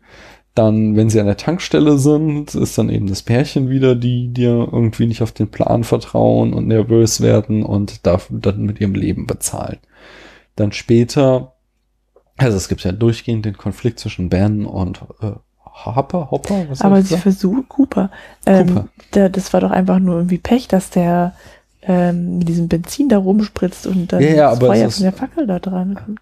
Ja, ja, ja, aber es ist schon so, oh, na, okay, du hast recht. Da Und sie- können sie- okay, dann, dann nehmen wir das raus, aber dass die Frau überhaupt mitgekommen ist, war ja schon, dass sie irgendwie dem Plan nicht vertraut hat. Nee, sie in möchte, glaube ich, nicht alleine sein. Ja, ja, nee, sie möchte den Typen nicht alleine gehen lassen. Mhm. Aber dann haben wir eben ähm, Cooper, der da gegen Ben rebelliert als Chef. Und dass äh, Cooper dann auch noch äh, eben, da, also sie haben unten halt die Tochter, die da ja schon infiziert ist und Mhm. wir wissen das als Zuschauende, aber die checken es nicht. Und dann die Mutter, die ihr Kind dann nicht gehen lassen kann. Und ähm, also es ist nicht so, äh, die Gefahr von außen, die bildet nur so den Rahmen, um kleine Dramen in dieser Gruppe abzubilden. Lass mich so formulieren. Und ich nehme zurück, dass die wirklich durch die Hand, also sie sterben nicht durcheinander, aber Mhm. ähm, die Tode entwickeln sich aus den Mini-Dramen, die sich innerhalb dieser Gruppendynamik ergeben. Ja? Das würde ich immer noch nicht unterschreiben. Dann, Also sie suchen ja irgendwie, erstmal wollen sie, äh, geht es darum, ob sie jetzt im, im, äh, im Erdgeschoss bleiben oder sich im Keller verstecken. mhm. Im Keller wären sie zwar erstmal sicherer, würden aber nicht mehr bemerken, was eigentlich so passiert. Und sie haben halt auch nur, also keinen weiteren Ausgang, während sie im Erdgeschoss ja da irgendwie noch Hinterausgänge hätten. Mhm. Und ähm, da, das ist halt der Konflikt, ja, dass halt ähm, der eine Mann, der eine Anführer, der möchte eben sich im Keller in Sicherheit bringen und der andere Anführer möchte oben bleiben. Und beides zusammen geht halt nicht, weil der Keller halt abgedichtet werden soll, so dass man von außen nicht mehr reinkommen kann. So, Mhm. ja, macht ja auch Sinn. Naja, und dann gibt's halt, gibt's halt einfach Streit, weil äh, der Keller auch für die, die oben bleiben wollen, halt irgendwie der letzte Zufluchtsort bleiben soll und äh, die weigern sich dann den Menschen, die im Keller gehen, das ist ja eigentlich nur der Vater, der seine Familie ja dazu zwingt, ähm, die weigern die Lebensmittel halt zu teilen und so. Deswegen gibt's halt Stress und, und dann hat eben die Fraktion, die oben bleiben möchte, irgendwann die Idee auszubrechen und sich ähm, in Sicherheit zu bringen in einem dieser, dieser so irgendwelche Notauffanglage. Und das geht halt schief, ja. Mhm. Ähm, die haben halt eine gute Idee und die arbeiten dann halt auch alle zusammen. Aber es funktioniert halt nicht. Hm. Weil sie keinen Wagen haben und den dann zufällig in Brand setzen. Okay. Ne? So. Aber das ist ja eigentlich der, ein- das ist doch der einzige Ausbruchsversuch, oder habe ich jetzt noch einen Nee, vergessen? nee, danach brechen ja die Zombies auch schon Ja, ein. genau. Dann, und die, so ein-. Da habe ich auch einen spannenden Artikel gesehen, gelesen, der sich nannte, hat Harry Cooper recht? Mhm. Und du hattest während des, des Filmguckens auch mal ähm, Mhm. sowas ähnliches äh, formuliert. Also natürlich ist es irgendwie Harry Cooper voll der unangenehme Typ und Mhm. auch so immer so latent rassistisch, weil Ben halt schwarz ist und der Anführer und er das immer so anzweifelt. Er sagt nie was explizit rassistisches, aber es schwingt auf alle Fälle immer so mit, dass er auch die Autorität von Ben anzweifelt, weil er eben schwarz ist. Ähm, aber er schlägt vor, sich im Keller zu verstecken. Am Mhm. Ende überlebt Ben genau auf diese Art und Weise. Und mh, er will eigentlich ja nur seine Familie schützen und äh, sich deswegen den Fremden, die er nicht kennt, gegenüber abschotten, weil er Angst hat, dass die seiner Familie schaden würden. Mhm. Also der Artikel macht halt sehr stark, dass Harry Cooper eigentlich kein böser Typ ist. Wobei die Gefahr ja dann aus seiner Familie herauskommt. Ja, natürlich, weil er Mhm. das nicht checkt. Deswegen, Mhm. ich fand den Artikel auch nicht überzeugend. Ich wollte das nur. Nö, ich fand es aber halt schon tatsächlich auch schon ziemlich ironisch, dass halt dann tatsächlich ähm, äh, Ben am Ende der einzige Überlebende ist und dann genau das tut, was Harry Mhm. Cooper schon die ganze Zeit machen wollte, sich nämlich im Keller verbarrikadiert, bis die Hilfe kommt. Hm. Und somit dann halt, äh, naja gut, er überlebt ja nicht. Gut, das ist dann der nächste Punkt. Mhm. Ja, Ganz wichtig ist Mhm. auch, also ähm, dieses, dass, dass eben die, die, das Kind der Coopers ähm, infiziert ist und dann eben Vater und Mutter tötet, mhm. äh, ist, ist eben auch so ein Trope, der sich etabliert hat und der sich durch die Horrorfilm, die Zombie-Film-Geschichte zieht, dass ein geliebter Mensch äh, sich infiziert Mhm. und du weißt, er, ist, er oder sie ist verloren, aber äh, weil du eben so emotional attached bist, nicht in der Lage bist, davon zu abstrahieren und zu sagen, das ist jetzt nicht mehr der Mensch oder das Wesen, wie ich es kannte, sondern das hat sich jetzt substanziell geändert und das eben ähm, zum Niedergang führt. Auch Mhm. wieder von Shaun of the Dead am Ende persifliert, wenn dann ja der beste Kumpel von Sean am Ende sich in einen Zombie verwandelt, aber trotzdem noch der beste Kumpel ist und sie zusammen Playstation im Schuppen spielen und er nur ihn immer wieder auffordern soll, ihn jetzt, äh, muss ihn jetzt mal nicht zu beißen, sondern weiter zu spielen. Also da wird dieses Thema einfach aufgegriffen. Es gibt einen Menschen, der dir sehr so viel bedeutet, dass du selbst wenn er oder sie zum Zombie geworden ist, du noch immer nicht loslassen kannst. Mhm. Und das finde ich auch so einen ganz anderen Artikel, den ich gelesen habe, ähm, der sich mit der Frage beschäftigt, was eigentlich den Zombie-Film so faszinierend macht. Äh, der zog die Parallele zu ähm, Kafkas Die Verwandlung, äh, wo Herr Samsa sich in einen Käfer verwandelt. Und ähm, sagte, der, also der, der große Schrecken im Zombie-Film besteht eben darin, dass wir in unserer Selbstwahrnehmung immer das Gefühl haben, dass die menschliche Identität, die menschliche Identität so was Sublimes, Essentielles ist. Und wenn wir dann eben vor die Augen geführt bekommen, wie dieses ätherische Wesen, was wir in unserem Selbstbild sind, äh, zu etwas anderem pervertiert wird, dass das dann äh, besonders große Ängste in uns auslöst und das dann wieder so, ich glaube auch so ganz reale Ängste triggert, wie zum Beispiel ähm, ähm, so, so Demenz zum Beispiel, wo du ja auch deine quasi deine Identität verlierst, indem du einfach deine Erinnerungen verlierst und dann äh, letztlich, ich möchte Demenzkranken jetzt nicht den Menschenstatus absprechen, aber es ist trotzdem so, dass es für mich einen sehr großen Angstfaktor spielt, weil Ja, Persönlichkeitsveränderung. Genau. Auch, ja. und Mhm. das ist sowas, was halt eben dieses Zombie, diese große Angst in Zombies, ähm, äh, ja, hervorruft Mhm. und womit da besonders gespielt wird, wenn dann eben irgendwie ein Verwandter sich in den Zombie verwandelt. Und das ist sowas, was Kafka 100 Jahre zuvor schon in die Verwandlung eben in einer anderen Art von Geschichte aufgegriffen hat. Mhm. Finde ich einen echt spannenden Gedanken. Ja, mir ist jetzt gerade aufgefallen, auch wieder so, ähm, also so ein bisschen unstimmig ist, die, die kleine Karen, Mhm. die ist ja gar nicht gestorben durch den Zombie-Biss, ne? Die ist infiziert worden. Ja, es gibt, das, ist ein, das ist Mhm. ganz interessant, weil es gibt ähm, da auch so zwei große Schulen. Es gibt so die eine Schule, so du musst gebissen werden und dann wirst du zum Zombie. Mhm. Dann hast du dich quasi infiziert und verwandelst dich nach und nach. Und dann gibt es die andere Schule. Eigentlich müsste von der Background-Geschichte auch äh, Night dazugehören, dass du gestorben, äh, also dass du sterben musst Mhm. an irgendeiner natürlichen Ursache und dann als Zombie wiederkommst. Mhm. Also ist es ja bei denen. Achso, aber, aber die kleine Karen oder Die, so? ist nur ge- die wird nur gebissen. Ja. Und die hat dann so eine Art Fieber. Mhm. Deswegen verwandelt die sich halt auch nicht gleich, weil sie Mhm. halt nicht tot ist, so schätze ich. Und äh, dann irgendwann legt sich der Schalter um und dann ist halt irgendwie ihre Persönlichkeit Mhm. weg und sie ist halt nur noch dieser hungrige Zombie. Ja. Aber es ist halt auch so die einzige. Aber gut, das ist alles eigentlich nicht so tragisch, weil ähm, das ja nicht wirklich 100 Prozent, also wird ja nicht aufgeklärt. Niemand weiß wirklich, wie das äh, zu dieser Epidemie kommt. Das, das wird tatsächlich so im Wagen gelassen, was vielleicht in dem Bezug auch die Stärke ist. Ich finde allerdings ähm, tatsächlich so diesen Trope äh, immer furchteinflößender, wo du nur äh, durch ein Biss oder so infiziert Mhm. wirst und dich dann schon verwandelst. Bei 28 Days Later gibt es so eine ganz ähm, ikonische Szene, wo ähm, ach, wie heißt der? Matt Eye Moody, der Schauspieler, äh, Cleason heißt er mit Nachnamen. Keine Ahnung. Der Typ, äh, er guckt irgendwie so nach oben und dann fällt ihm so ein Tropfen infiziertes Blut ins Auge und Oh nein, der hat's mit, den, mit dem Auge, ja, ja, der Schauspieler. ja, das stimmt. ähm, und dadurch infiziert er sich halt. Und das ist halt ein super dramatischer Moment einfach. Mhm. Weil, weil du, also, als ich das erstmal gesehen habe, hat sich was fertig gemacht, weil Mhm.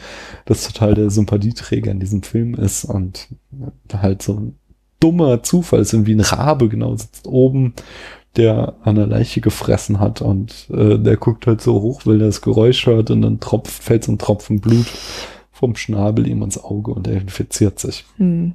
Und das finde ich tatsächlich so, also glaube oder vermute, oder ja, Anschluss an Neid kann man das wahrscheinlich auch so diagnostizieren, das ist ein späterer Trope in einem Genre, der aber, wie ich finde, noch spannender ist. Ich weiß gar nicht, wie es in den anderen Romero-Filmen ist, ob Mhm. er da konsequent die Nummer durchgezogen hat, ähm, dass du dich erst nach dem Tod verwandelst oder ob es da auch diesen Infizierungsgedanken irgendwann gibt. Ich möchte gerne noch was sagen, was, Ja. also was ich richtig schlecht fand an dem Film. Mach mal bitte. Und so was ich richtig gut fand, habe ich auch noch nicht so deutlich Mhm. gesagt, glaube ich. Ähm, richtig schlecht fand ich die Frauenrollen. Mhm. Also ähm, Totally. zwar wird erklärt, dass Barbara so geschockt ist und deswegen so irgendwie Mhm. gar nichts mehr macht, sondern irgendwie, also sie verhält sich auch ein bisschen merkwürdig, ja. Die ist so richtig katatonisch, richtig. So. Ähm, so, aber das nervt tatsächlich. Also gerade im, ähm, wenn du, wenn du sie so vergleichst mit dem, mit Ben, der so zum Aktionismus neigt, ja, also die treffen sich in dem Haus und er weiß halt sofort, was zu tun ist und macht das Richtige, ähm, während sie halt irgendwie gar nichts mehr macht, nicht mal mehr seinen Anweisungen richtig Folge leisten kann und Mhm. das wird dann noch ähm, verstärkt durch die Babysitterin, ich glaube Jane oder was, also diese, dieses Mädchen von dem Liebespaar, die Mhm. Frau, die halt auch immer nur irgendwo rumsitzt und aufgefordert wird, irgendwas zu tun und dann tut sie es und ansonsten setzt sie sich wieder hin und guckt blöd und die, ist halt auch, die macht halt auch einfach gar nichts und dann später ähm, ist sie mit ihrem Freund alleine und erzählt ihm dann nochmal, wie schrecklich äh, Angst sie hat und also mag ja sein, aber ähm, ist halt einfach schade, dass die so überhaupt, dass die Frauen da irgendwie so gar keinen Mumm in den Knochen haben. Mhm. Am stärksten ist noch Mrs. Cooper, die halt irgendwie weiß, dass ihr Mann irgendwie dämlich ist und sie hält ihn auch für feige und sie zweifelt seine Entscheidungen auch an, Mhm. aber ähm, bis sie dann mal auf die Idee kommt, sein, also einfach das zu machen, was sie gerne möchte, vergeht halt auch echt viel Zeit, ja. Also sie möchte nicht in dem Keller bleiben und wirft ihm auch die ganze Zeit vor, dass er das für sie entschieden hat oder dass, dass er so entschieden hat. Aber anstatt zu sagen, so, wir machen es anders, frotzelt sie halt nur rum, so, ja. Aber gut, sie, sie sitzt dann halt auch, sie geht dann nach oben und sie ergreift Partei für die anderen und sie, sie raucht auch und so, ja. Mhm. Also sie ist irgendwie noch schon die stärkste in der Truppe. Ähm, richtig gut finde ich halt tatsächlich. Da, da, darf ich ja kurz so, nochmal, ähm, ich möchte auch nochmal schlecht, was ich auch schlecht fand, war einfach so, die Inszenierung fand ich einfach langweilig. Das Mhm. war, manchmal wurde so ein bisschen spannende Geschichten mit der Musik gemacht, aber so äh, Kamera und Schnitt waren einfach super konventionell und äh, super langweilig und das ist auch einfach nichts, was äh, Budget geschuldet ist, sondern da haben wir jetzt halt auch genug Indie-Filme schon geguckt, um zu sehen, wie mit äh, echt wenig Budget eine Spitzenkameraarbeit auf die Beine gestellt wurden. Ich habe hier im Horror-Oktober gerade äh, hier diesen No-Budget-Film von Christian von Mhm. der Wiederaufführung äh, äh, mit denen im Interview durchgequatscht, wo die halt eine wesentlich kreativere Kameraarbeit haben als hier Night of the Living Dead. Gut, halt auch 40 Jahre später, aber trotzdem so das war, das ist, der Film ist halt von Inszenierung einfach relativ Mhm. tröge und das war das, was mich gestört hat. Und jetzt sag, was du gut Ja. fandst. Stimmt, der hatte auch so seine Längen, ne? Also Ja. der, der, der Anfang im Haus, in dem sie noch äh, sich zu zweit wählen, Mhm. der ist ziemlich lang. Und diese ganzen Zwischenschnitte, also in, dem sie, in denen sie Fernseh gucken, die sind auch, Mhm. könnte man auch kürzer gestalten können. Ähm, ja, richtig gut fand ich Ben. Also ich Ja. fand den Schauspieler erstmal sehr gut und dann halt auch seinen Charakter, Mhm. dass er eben irgendwie so, Fun Fact, ja, ähm, der Charakter war ursprünglich als Trucker und auch eher so als einfacher Typ mh, ähm, äh, gekennzeichnet und äh, Twain Jones, der Schauspieler, hat dann wohl relativ viel am Drehbuch Einfluss gehabt, dass er gesagt hat, also darauf hingewirkt hat, dass Ben eher ein intelligenter Mensch wird. mhm, ja. Ja, also er probiert halt Sachen aus, er versucht sich zu wehren und, und ist halt so, der gibt halt nicht auf, ja. Mhm. Äh, und was halt wirklich schön ist, ist, dass er halt den, diesen Mut hat, äh, die Zombies zu schlagen, also sie zu töten auch, aber dass ihm das auch zu schaffen macht. Also das kommt immer wieder vor. Also man sieht es mehrmals, wie er halt einen Zombie richtig tötet, endgültig tötet Mhm. und dann erstmal irgendwie so zusammensackt und irgendwie den Kopf stützen muss und bis es wieder weitergeht, ja, Mhm. weil er wieder irgendwas tun muss halt. Und das fand ich ziemlich gut. Ähm, unschön ist natürlich die Szene, in der er äh, Barbara bewusst losschlägt. Was halt auch so ein 60er Jahre Filmtrope ist, haben wir bei James Bond auch schon Ja, da gesehen. musste ich auch dran denken. Ja, Na. die Frau, die nervt, die dreht gerade durch. Da muss man sie einfach mal kurz bewusst losschlagen und Mhm. damit ist dann halt allen geholfen auch so am Ende, ja. Das ist natürlich ähm, moralisch äußerst fragwürdig. Mhm. Ähm, Sonst ist er aber moralisch überlegen, obwohl er als einziger überlebt. Also irgendwie ist es ja tatsächlich so, dass es halt alles seine Ideen sind, mhm. die die anderen durchführen, weil sie ihm folgen und dann halt am Ende nicht überleben. Mhm. Nicht durch ihre eigene Schuld. Ähm, Aber auch nicht durch Bens Schuld. nee, so nicht. Ein, Er ist halt, jetzt- ja, ja. ich weiß nicht, warum er überlebt ist. Halt irgendwie Ja, der, halt- der Stärkste, der genau. Schlauste. Ja. ja. Und dann, das Ende finde ich. Wirklich- Bevor du dazu, Oh. da möchte ich noch einen Aspekt äh, Spannendes nochmal, was wir auch eben hatten mit diesem Konflikt in der Gang und äh, Konflikt gegen die Zombies. Es gibt halt in der, äh, jetzt nochmal den Bogen zurückzuschlagen zu den Produktionsfakten. Es gab halt so ein soziologisches Konzept in der amerikanischen Bürgerrechtsbewegung, ähm, dass sie meinten halt, ähm, dass sie den äh, War of Two Fronts, genau, äh, The Two Wars oder, oder The War of Two Fronts führen. Ähm, das einfach eben eine große Debatte war, schon im Zweiten Weltkrieg, aber dann auch in Korea und Vietnam, dass halt schwarze Soldaten sowohl ähm, in der Armee für Amerika kämpften, aber die gleichen Menschen dann eben sich in Amerika wieder für ihre Rechte durchsetzen mussten Hm. so dass sie eben gegen den äußeren Feind kämpfen mussten, aber zugleich halt eben immer so eine Bedrohung von innen hatten, dass sie eben nicht wie die Weißen die gleichen Rechte hatten und, und genau wussten, wofür sie kämpfen, sondern dass sie halt zugleich auch von innen immer bedroht wurden.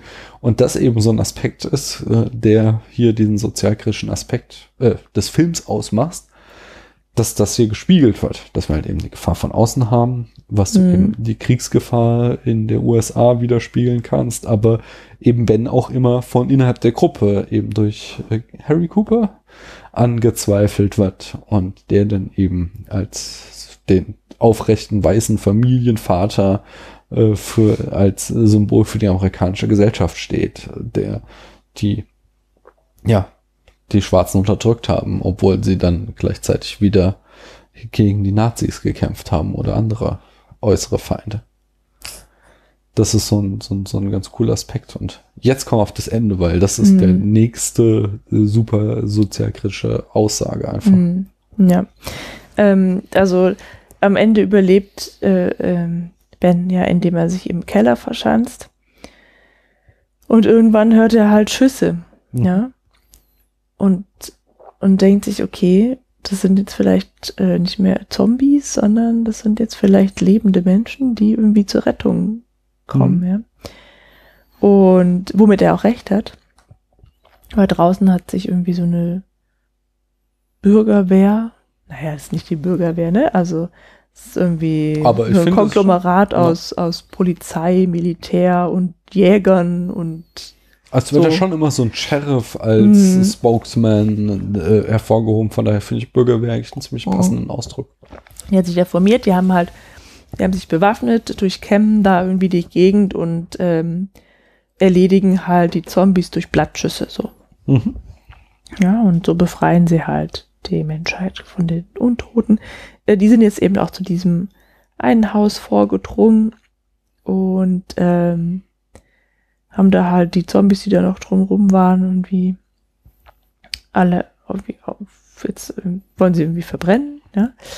Ähm, und jetzt in dem Moment kommt dann halt Ben aus seinem Versteck raus und er geht so, er tapst so ganz vorsichtig in dem Haus so rum mit dem Gewehr im Anschlag, um zu sehen, ob jetzt vielleicht doch noch irgendwie so ein Zombie da ist oder so. Und macht halt den Fehler, sich nicht, sich nicht lauthaft, Mhm. lautlich bemerkbar zu machen oder, ja, also er ruft halt nicht oder so, sondern er schleicht halt rum und guckt. Und er sieht sie, sie sehen ihn und sie kommunizieren halt nicht miteinander, sondern die Jäger da von draußen, die erschießen ihn halt. Mhm. So, dass du halt denkst, so jetzt, es war halt einfach alles umsonst und es ist irgendwie so quasi die Ironie des Schicksals. Ähm, Ich finde das aus. ich fand das ein sehr starkes Ende tatsächlich. Also, weil halt, ähm, du hast da gleich eben nochmal diesen Rassenkonflikt gesehen, ja, diese Rednecks gegen Schwarze. Ja, vor allen quasi. Dingen halt dieses, wir, Ähm. haben, wir haben heute im Jahr 2017 Mhm. und 2016 schon die Bewegung Black, Black, White, äh, Black Lives Matter. Mm, Und die genau diesen Punkt stark machen, der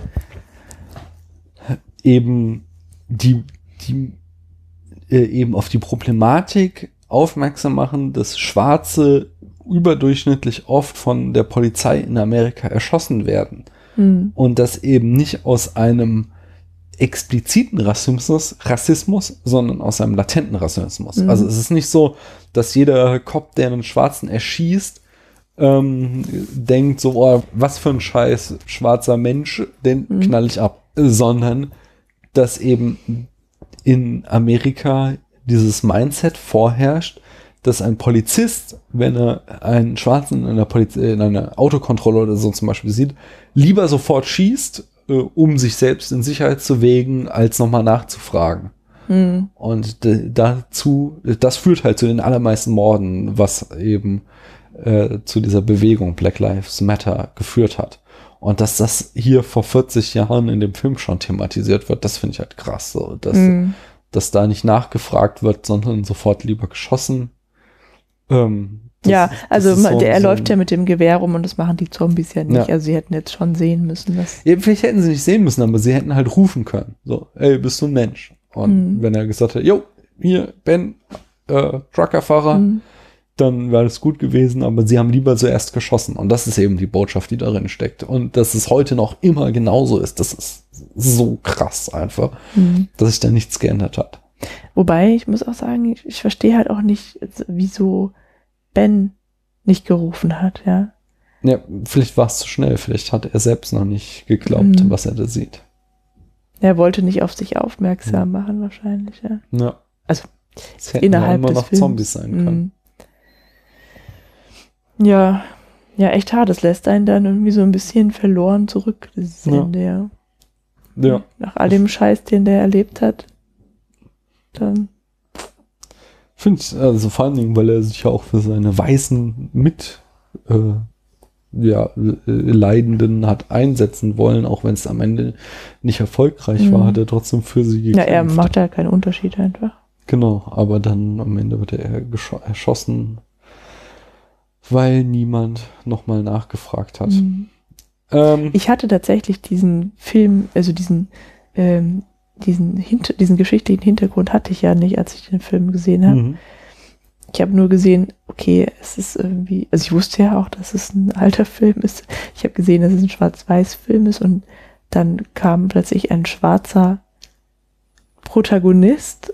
Das hat mich schon sehr überrascht, ja. ja. Mhm.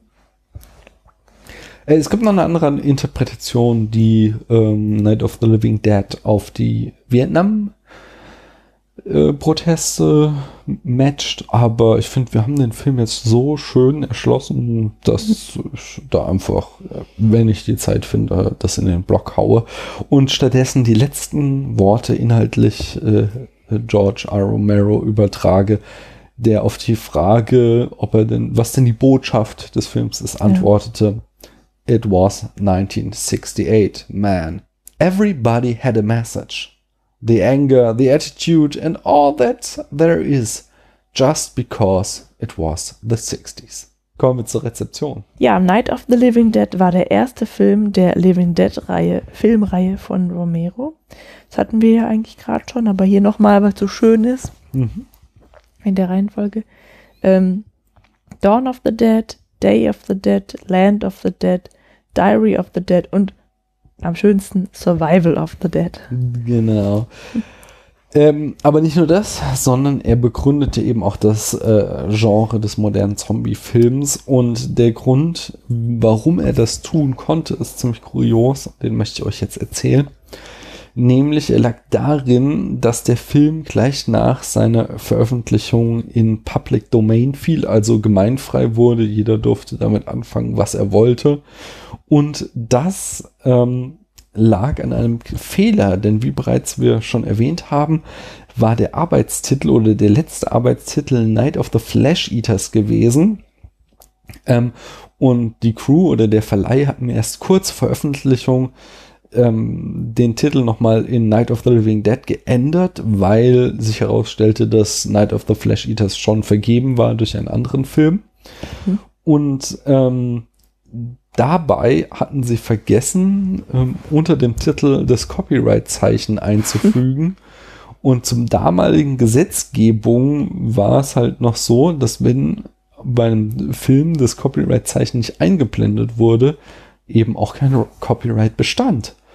Und das führte dazu, dass der Film quasi mit dem Zeitpunkt seiner Veröffentlichung sofort copyrightfrei war und er äh, jeder, der wollte, sich eine Kopie davon ziehen konnte. Die viel weitreichendere Konsequenz war halt, dass ähm, Romero selbst sich nie das Konzept des Zombies sichern konnte, sondern dadurch, dass eben der Film, der den Zombie erfunden hatte, in Public Domain war, war eben auch dieses Konzept in Public Domain. Und das führte dazu, dass dieses Konzept so eine äh, Erfolgsgeschichte hinlegte im modernen Horrorfilm. Mhm. Und das finde ich ziemlich spannend. Einmal mehr, also ich möchte hier nicht Werbung für mein Buch machen, was ich über das Copyright geschrieben habe, aber einmal mehr ein Grund dafür, dass vielleicht dieses Urheberrecht eine Reformation, eine neue Entwicklung Mhm. bedürfte. Ich finde übrigens, dass äh, Night of the Living Dead ein wesentlich besserer Titel ist als Night of the Flesh Eaters. das stimmt. Naja gut, ähm, Romero und der Produzent Russell Steiner boten den Film unter anderem Columbia und American International Pictures an, aber beide Studios weigerten sich, den Film zu vertreiben. Grund war äh, die damals unerhörte Gewaltdarstellung. Hm.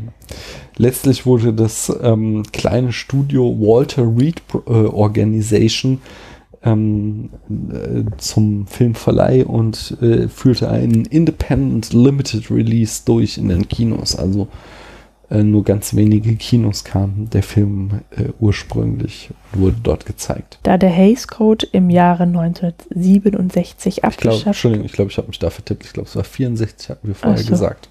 mhm, abgeschafft worden war und das neue System der Altersfreigabe noch nicht etabliert, wurde der Film anfangs vor allem in Samstagsvormittagsvorstellungen aufgeführt. Mhm. Ähm, und durch das fehlende Copyright war es ein sehr beliebter, billiger Streifen, den immer mehr Kinos aufführten. Das bedeutet, eine ganze Generation von Horrorfans und unter ihnen viele Nachwuchsregisseure sahen den Film so Mhm. und er entfaltete dadurch den enormen Einfluss, den er bis heute hat. Ja, es gibt wohl, ich habe sie gar nicht selbst gelesen, aber ich habe gehört, dass die ähm, Rezension von Roger Ebert, dem berühmten Filmkritiker, sich hauptsächlich darum dreht, dass er in so einem Kino mit lauter Kindern sitzt, in so einer Vormittagsvorstellung und sich tierisch darüber aufregt, wie man so einen Film vor Kindern aufführen kann. Ja, äh, genau, also Night of the Living Dead wurde ein Independent-Hit und das äh, ein richtiges Phänomen, was dazu führte, dass Reader's Digest irgendwann davor warnte, den Film anzusehen, denn sie meinten, er würde die Zuschauer zum Kannibalismus inspirieren. Ja, weil äh, Kassler und Schokosoße so unglaublich lecker aussehen. Dadurch, dass der Film also kostenlos im Kino lief, ähm, gibt es keine zuverlässigen Zahlen, wie hoch das Einspielergebnis des Films war. Und die Schätzungen liegen bei 30 Millionen Dollar. Das hat sich also schon gelohnt, ja. Wenn man das ausrechnet, wäre das dann ungefähr das 263-fache seines Budgets. Mhm. Ja. Aber das Geld sahen halt nicht Romero und Co., sondern die Kinobetreiber, weil Hm. die ja nichts dafür zahlen mussten. Trotzdem hat Rom Romero unglaublich davon profitiert. Seine ganze Karriere baute darauf auf und vor allen Dingen eben auch seine Legacy oder Legacy, was man es ausspricht. Äh, denn man muss mal bedenken, was für einen enormen Einfluss dieser Film hatte. Selbst heute noch die beiden ähm, zuschauerstärksten Fernsehserien, die derzeit im Fernsehen laufen, sind Night of the äh, nein, The Walking Dead, du sagtest Mhm. schon, und Game of Thrones. Und in beiden kommt eben Zombies in der Art von Romero vor. Also In ja. Game of Thrones gibt es ja, auch Zombies. Ja, Diese die- White Walker. Genau, oder der- die White Walker, die beleben Tote wieder, dass sie dann eben wie Zombies sind. Und das ist dann, also, ja, hast halt den Romero-Zombie, der so mega einflussreich war, dass er heute noch das Fernsehen so unglaublich dominiert. Der Film verbreitete sich wie ein Lauffeuer. Von den Matinees zu nach Mitternachtsvorführungen lief er zeitweise in allen Kinos. So wurde Night of the Living Dead zu einem Auslöser für die MPAA-Altersfreigaben, die noch 1986 eingeführt wurden. Nee, 68 oh, im Jahr. 68. Genau. Also, wie, wie, wir schon hatten, also der Hays Code, Mhm. dieses, ähm, die Zensur wurde ab, war abgeschafft worden im Laufe der 60er, aber ähm, sie sahen, okay, das läuft uns jetzt hier komplett außer Kontrolle, was machen wir? Wir führen halt Altersbegrenzungen ein, so wie wir sie noch heute haben. Das heißt, Filme dürfen erst ab einer gewissen Altersstufe angeguckt werden. Und in einem weiteren Aspekt, den wir noch nicht besprochen haben, war äh, Knight ebenfalls ähm, äh, genreprägend. Er hat nämlich einfach den, den Kapitalismus-Aspekt des Horrorfilms geprägt, den ähm, ja, Marktaspekt, dass äh, eine Formel gefunden wurde, die noch bis heute gültig ist, nämlich dass wir mit einem geringen Budget einen Film produzieren, der einfach einen so hohen Schockfaktor hat, dass er ganz viele Menschen ins Kino ähm, lockt aufgrund des Skandals und dadurch ein Vielfaches des sehr, sehr geringen Budgets einspielt. Das wird bis heute durchgezogen. Wir hatten Blair Witch Project schon, ähm, andere, ja, Paranormal Activity und jeder, jeder zweite Horrorfilm und noch mehr arbeiten genau nach diesem Konzept so. Geringes Budget, aber wir zeigen irgendwas super skandalöses und spielen dadurch unser Budget um ein Vielfaches wieder ein. Und das ist dadurch ein sehr, sehr effektives ähm, Konzept, um Geld zu verdienen in Hollywood. Es gibt übrigens auch eine nachkolorierte Version, Mhm. in der eine Szene von rund acht Sekunden fehlt, die vermutlich der Hersteller schlichtweg vergessen hat. Hm, Menschenskinder. 1990 fand sich das Team dann für ein Remake zusammen Mhm. und oder Remake heißt es gar. Ähm, Rosso produzierte, Romero überarbeitete das Skript und Tom Savini führte Regie. Tom Savini sollte beim Original das Make-up machen, war dann aber zum Kriegsdienst in Vietnam eingezogen worden. Genau, und übrigens in diesem äh, überarbeiteten Drehbuch hat Romero dann Barbara noch äh, wesentlich stärker geschrieben. Mhm. Ich glaube, ich, ich kann es, ich habe es nie gesehen, aber ich glaube, sie ist dann am Ende die, die überlebt. Auf jeden Fall ist sie eine wesentlich stärkere Ah, okay. Frauenrolle als im Original. Also ihm scheint das auch aufgefallen zu sein, dass das äh, ziemlich antiquiert ist. Ich- das ist gut. Ähm, spannend ist aber auch, dass 2009 plötzlich in Deutschland die äh, BPJM, Bundes sowieso für jugendgefährdende Medien, äh, den Film auf Liste B setzte. Und ähm, das Liste B ist, also der Film ist indiziert, das heißt, es ist sehr schwer an ihn ranzukommen und nochmal äh, äh, mit einem, dem zusätzlichen Vermerk, dass der Verdacht auf eine mögliche strafrechtliche Re Relevanz nach äh, Paragraph 131 StGB besteht, äh, Gewaltverherrlichung. Ähm, und das ist halt super skurril, weil der Film nicht nur 40 Jahre alt war, sondern er noch im Jahr zuvor mit der Altersfreistufe 16 eingestuft wurde und zweit, äh, 2009 dann plötzlich äh, äh, hieß, der Film äh, ja, könnte möglicherweise beschlagnahmt werden und dürfte dann gar nicht mehr in Deutschland gezeigt. Auf Nachfrage der Webseite Schnittberichte stellte sich heraus, dass es sich bei der Indizierung um einen Fehler gehandelt hatte. Man habe den Romero-Film mit dem indizierten und beschlagnahmten Remake von Tom Savini aus dem Jahr 1990 verwechselt und die DVD des Originals somit wegen Inhaltsgleichheit in die Liste aufgenommen. Genau deswegen wurde er dann 2010 auch wieder vom Index runtergenommen. Na dann, sehr gut. Außerdem folgte 2013 noch eine Theateradaption von Night of the Living Dead in Toronto. Cameron Ramiro, der Sohn von George A. Ramiro, plant übrigens ein Prequel. Mhm. So sieht's aus. Hm. Ja, äh, kommen wir noch zu den Preisen und Bestenlisten, Paula. Ja, 1999 nahm die Library of Congress Night of the Living Dead ins National Film Registry der USA auf. Genau, und auch auf den berühmten AFI-Listen steht er nämlich genau gesagt auf der Liste 100 Years and 100 Thrills. Da befindet er sich auf Platz 93. Night of the Living Dead wurde in die Filmsammlung des Museum of Modern Art aufgenommen. Genau, und Entertainment Weekly äh, äh, platziert ihn auf Platz 13 der gruseligsten Filme aller Zeiten. Das ist Und- wohl weit oben. Ja, aber unsere Lieblingsbestenliste ist auch dabei, nicht wahr, Paul? Genau, nämlich in 1001, 1001 Film You Kannst Must See Before You Die. Mhm. Mhm. Von Steven Schneider. genau. Snyder. Kommen wir zu Zitaten und Referenzen. Meine Lieblingsreferenz ist gleich die erste und zwar bei Return of the Living Dead ähm, im Jahr 1985 eine wunderbare ähm, äh, Zombie-Komödie von dem Drehbuchautor von Alien, Dan O'Bannon.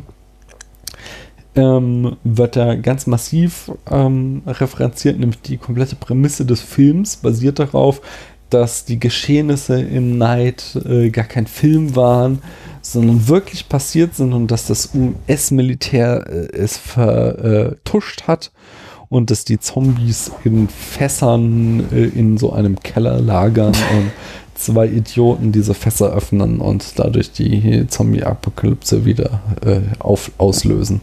Okay. Jetzt machen wir einen großen Sprung, Vater. Ja, nämlich ins Jahr 2004 Mhm. ähm, zu Dawn of the Dead. Von unserem Lieblingsregisseur Oh, von Zack Snyder. Die Referenz besteht darin, dass zu Beginn von Dawn of the Dead Mhm. ähm, Das ist das Remake von Romero's Dawn of the Dead, muss man wissen. dass Anna sieht, wie ein Van erst in ein anderes Auto crasht und dann in eine Tankstelle. Mhm. Das referenziert Bens Backstory.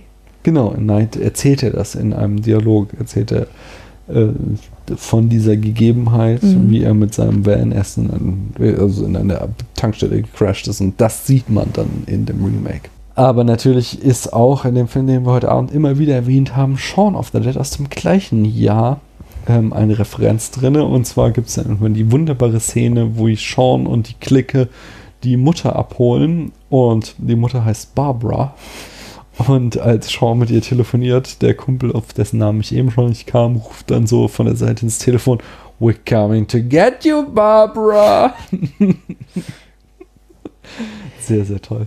Oh Mann, den Film haben wir auch gesehen. Und wollten ihn eigentlich auch hier im Podcast Ah. besprechen, aber es hat noch nie geklappt. Es hat nicht Es geklappt. steht noch auf der Liste. Ähm, Sasura. Ein Abenteuer im Weltraum von 2005, referenziert ebenfalls auf Night of the Living Dead, in dem eine Person in diesem Film ein Sofa anzündet und es nach draußen kickt. Genau, und das passiert hier auch äh, bei Night, um die Zombies abzulenken. Mhm. Ich glaube, es ist ein Sessel, aber im Grunde ist das das Gleiche. South Park hat im Jahr 2007 den Film auch nochmal referenziert äh, mit der Folge Night of the Living Homeless. Da gibt es eine Szene, die eine Shot-for-Shot-Recreation ähm, von Night of the Living Dead ist, nämlich wenn man den Vollmond in einem bewölkten Himmel sieht. Kein wenig erinnern. Ich auch nicht. Gut, dann, na, wer ist immer dabei in der Referenzliste? Ja, die Simpsons. Diesmal mit der Film von 2007. Und zwar rennt Homer, nee, der lehnt sich gegen die Tür, Mhm. um irgendwie ähm, so, eine, so eine Meute wütender Leute, Springfieldianer.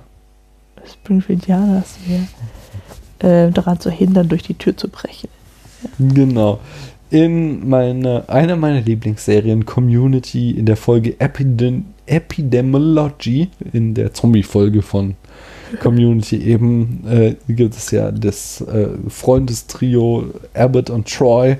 Und Abbott sagt zu Troy an einer Stelle, Make me proud, be the first black man äh, to make it to the end. Äh, ja, was Mhm. hier eben ganz stark auf Ben referenziert. Und dann, das haben wir jetzt auch schon mehrmals gesagt, äh, diese Serie The Walking The Dead. Walking Dead. Eine Folge, Days Gone By. Eine Figur in dieser Folge heißt Dwayne Jones. Genau, wie der Schauspieler von Ben. Hm.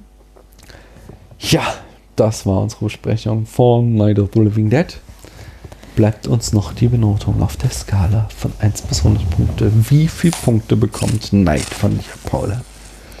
Da muss ich sagen, dass diese äh, Rezeptionsgeschichte oder eben diese, diese Art ähm, Gründerstatus von dem ganzen Genre, Mhm. dass die schon ziemlich viel äh, ausmacht an den Ja. Punkten. Mm. Ja.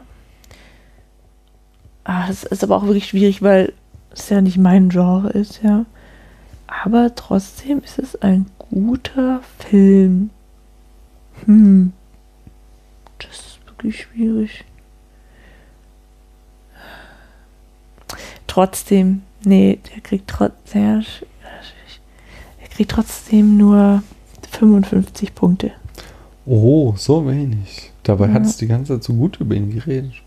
Ja, es ist halt wirklich schwierig, weil ich halt einfach das Genre nicht mag. Ich will, Hm. deswegen möchte, also innerhalb dieses Genres ist es bestimmt ein guter Film. Verstehe ich. Ja, Mm, was machst du draus? Ich mache draus, dass äh, meine Einstufung ganz ähnlich ist. Also, also, dass ich auch sage, ähm, ich bin mir der Tragweite des Films einfach Hm. bewusst. Aber er hatte zwischendurch solche Längen, die ich auch schon angesprochen habe. Weswegen er es bei mir nicht so ganz nach oben in den Olymp schafft. Aber ich gebe ihm trotzdem solide 75 Punkte. Hm. Na, ich möchte ihn halt nicht nochmal anschauen. Ja, kann ich verstehen. Aber Also nicht, weil er mich so fertig aus. gemacht hat, sondern weil. Ja. Ja, ist schwierig. Ich, wenn ich ja drüber schlafen würde, hätte ich mal vorher schon drüber nachdenken sollen. Hm. Hm. Gut. So ist es, wenn man so spontan benotet, ne? Kann man Tja. sich halt auch mal irren. Anyway, ähm, schön, dass ihr uns eure Zeit geschenkt habt. Wir sind jetzt im Jahr 2017 nur noch zweimal zu hören. Nach Ach dieser so. Folge. Das Jahr ist schon wieder wir- fast vorbei. Ja, nein, es ist eigentlich noch zwei Monate Zeit. Ihr werdet noch eine krass. Folge in der Tarantino-Reihe zu Death Proof hören Hm. und dann unser großes Weihnachtsspecial. Aber ihr könnt das ändern. Ich wollte doch nur noch viel Good Movies angucken. Sind noch viel gut Movies. Ja, Tarantino. ja bitte. Hm. Anyway, ihr könnt es ändern. Wenn ihr noch mehr von uns hören wollt, dann hinterlasst uns doch mal eine iTunes-Rezension.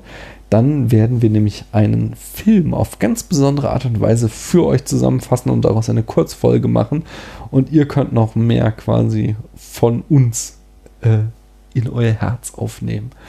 Wenn ihr aber denkt, so, oh nee, ey, die habe ich jetzt echt schon genug gehört, dann schaltet auch das nächste Mal wieder ein, hier, wenn es heißt Kino in eurem Gehörgang. Tschüss, Und gute Nacht. man hört sich.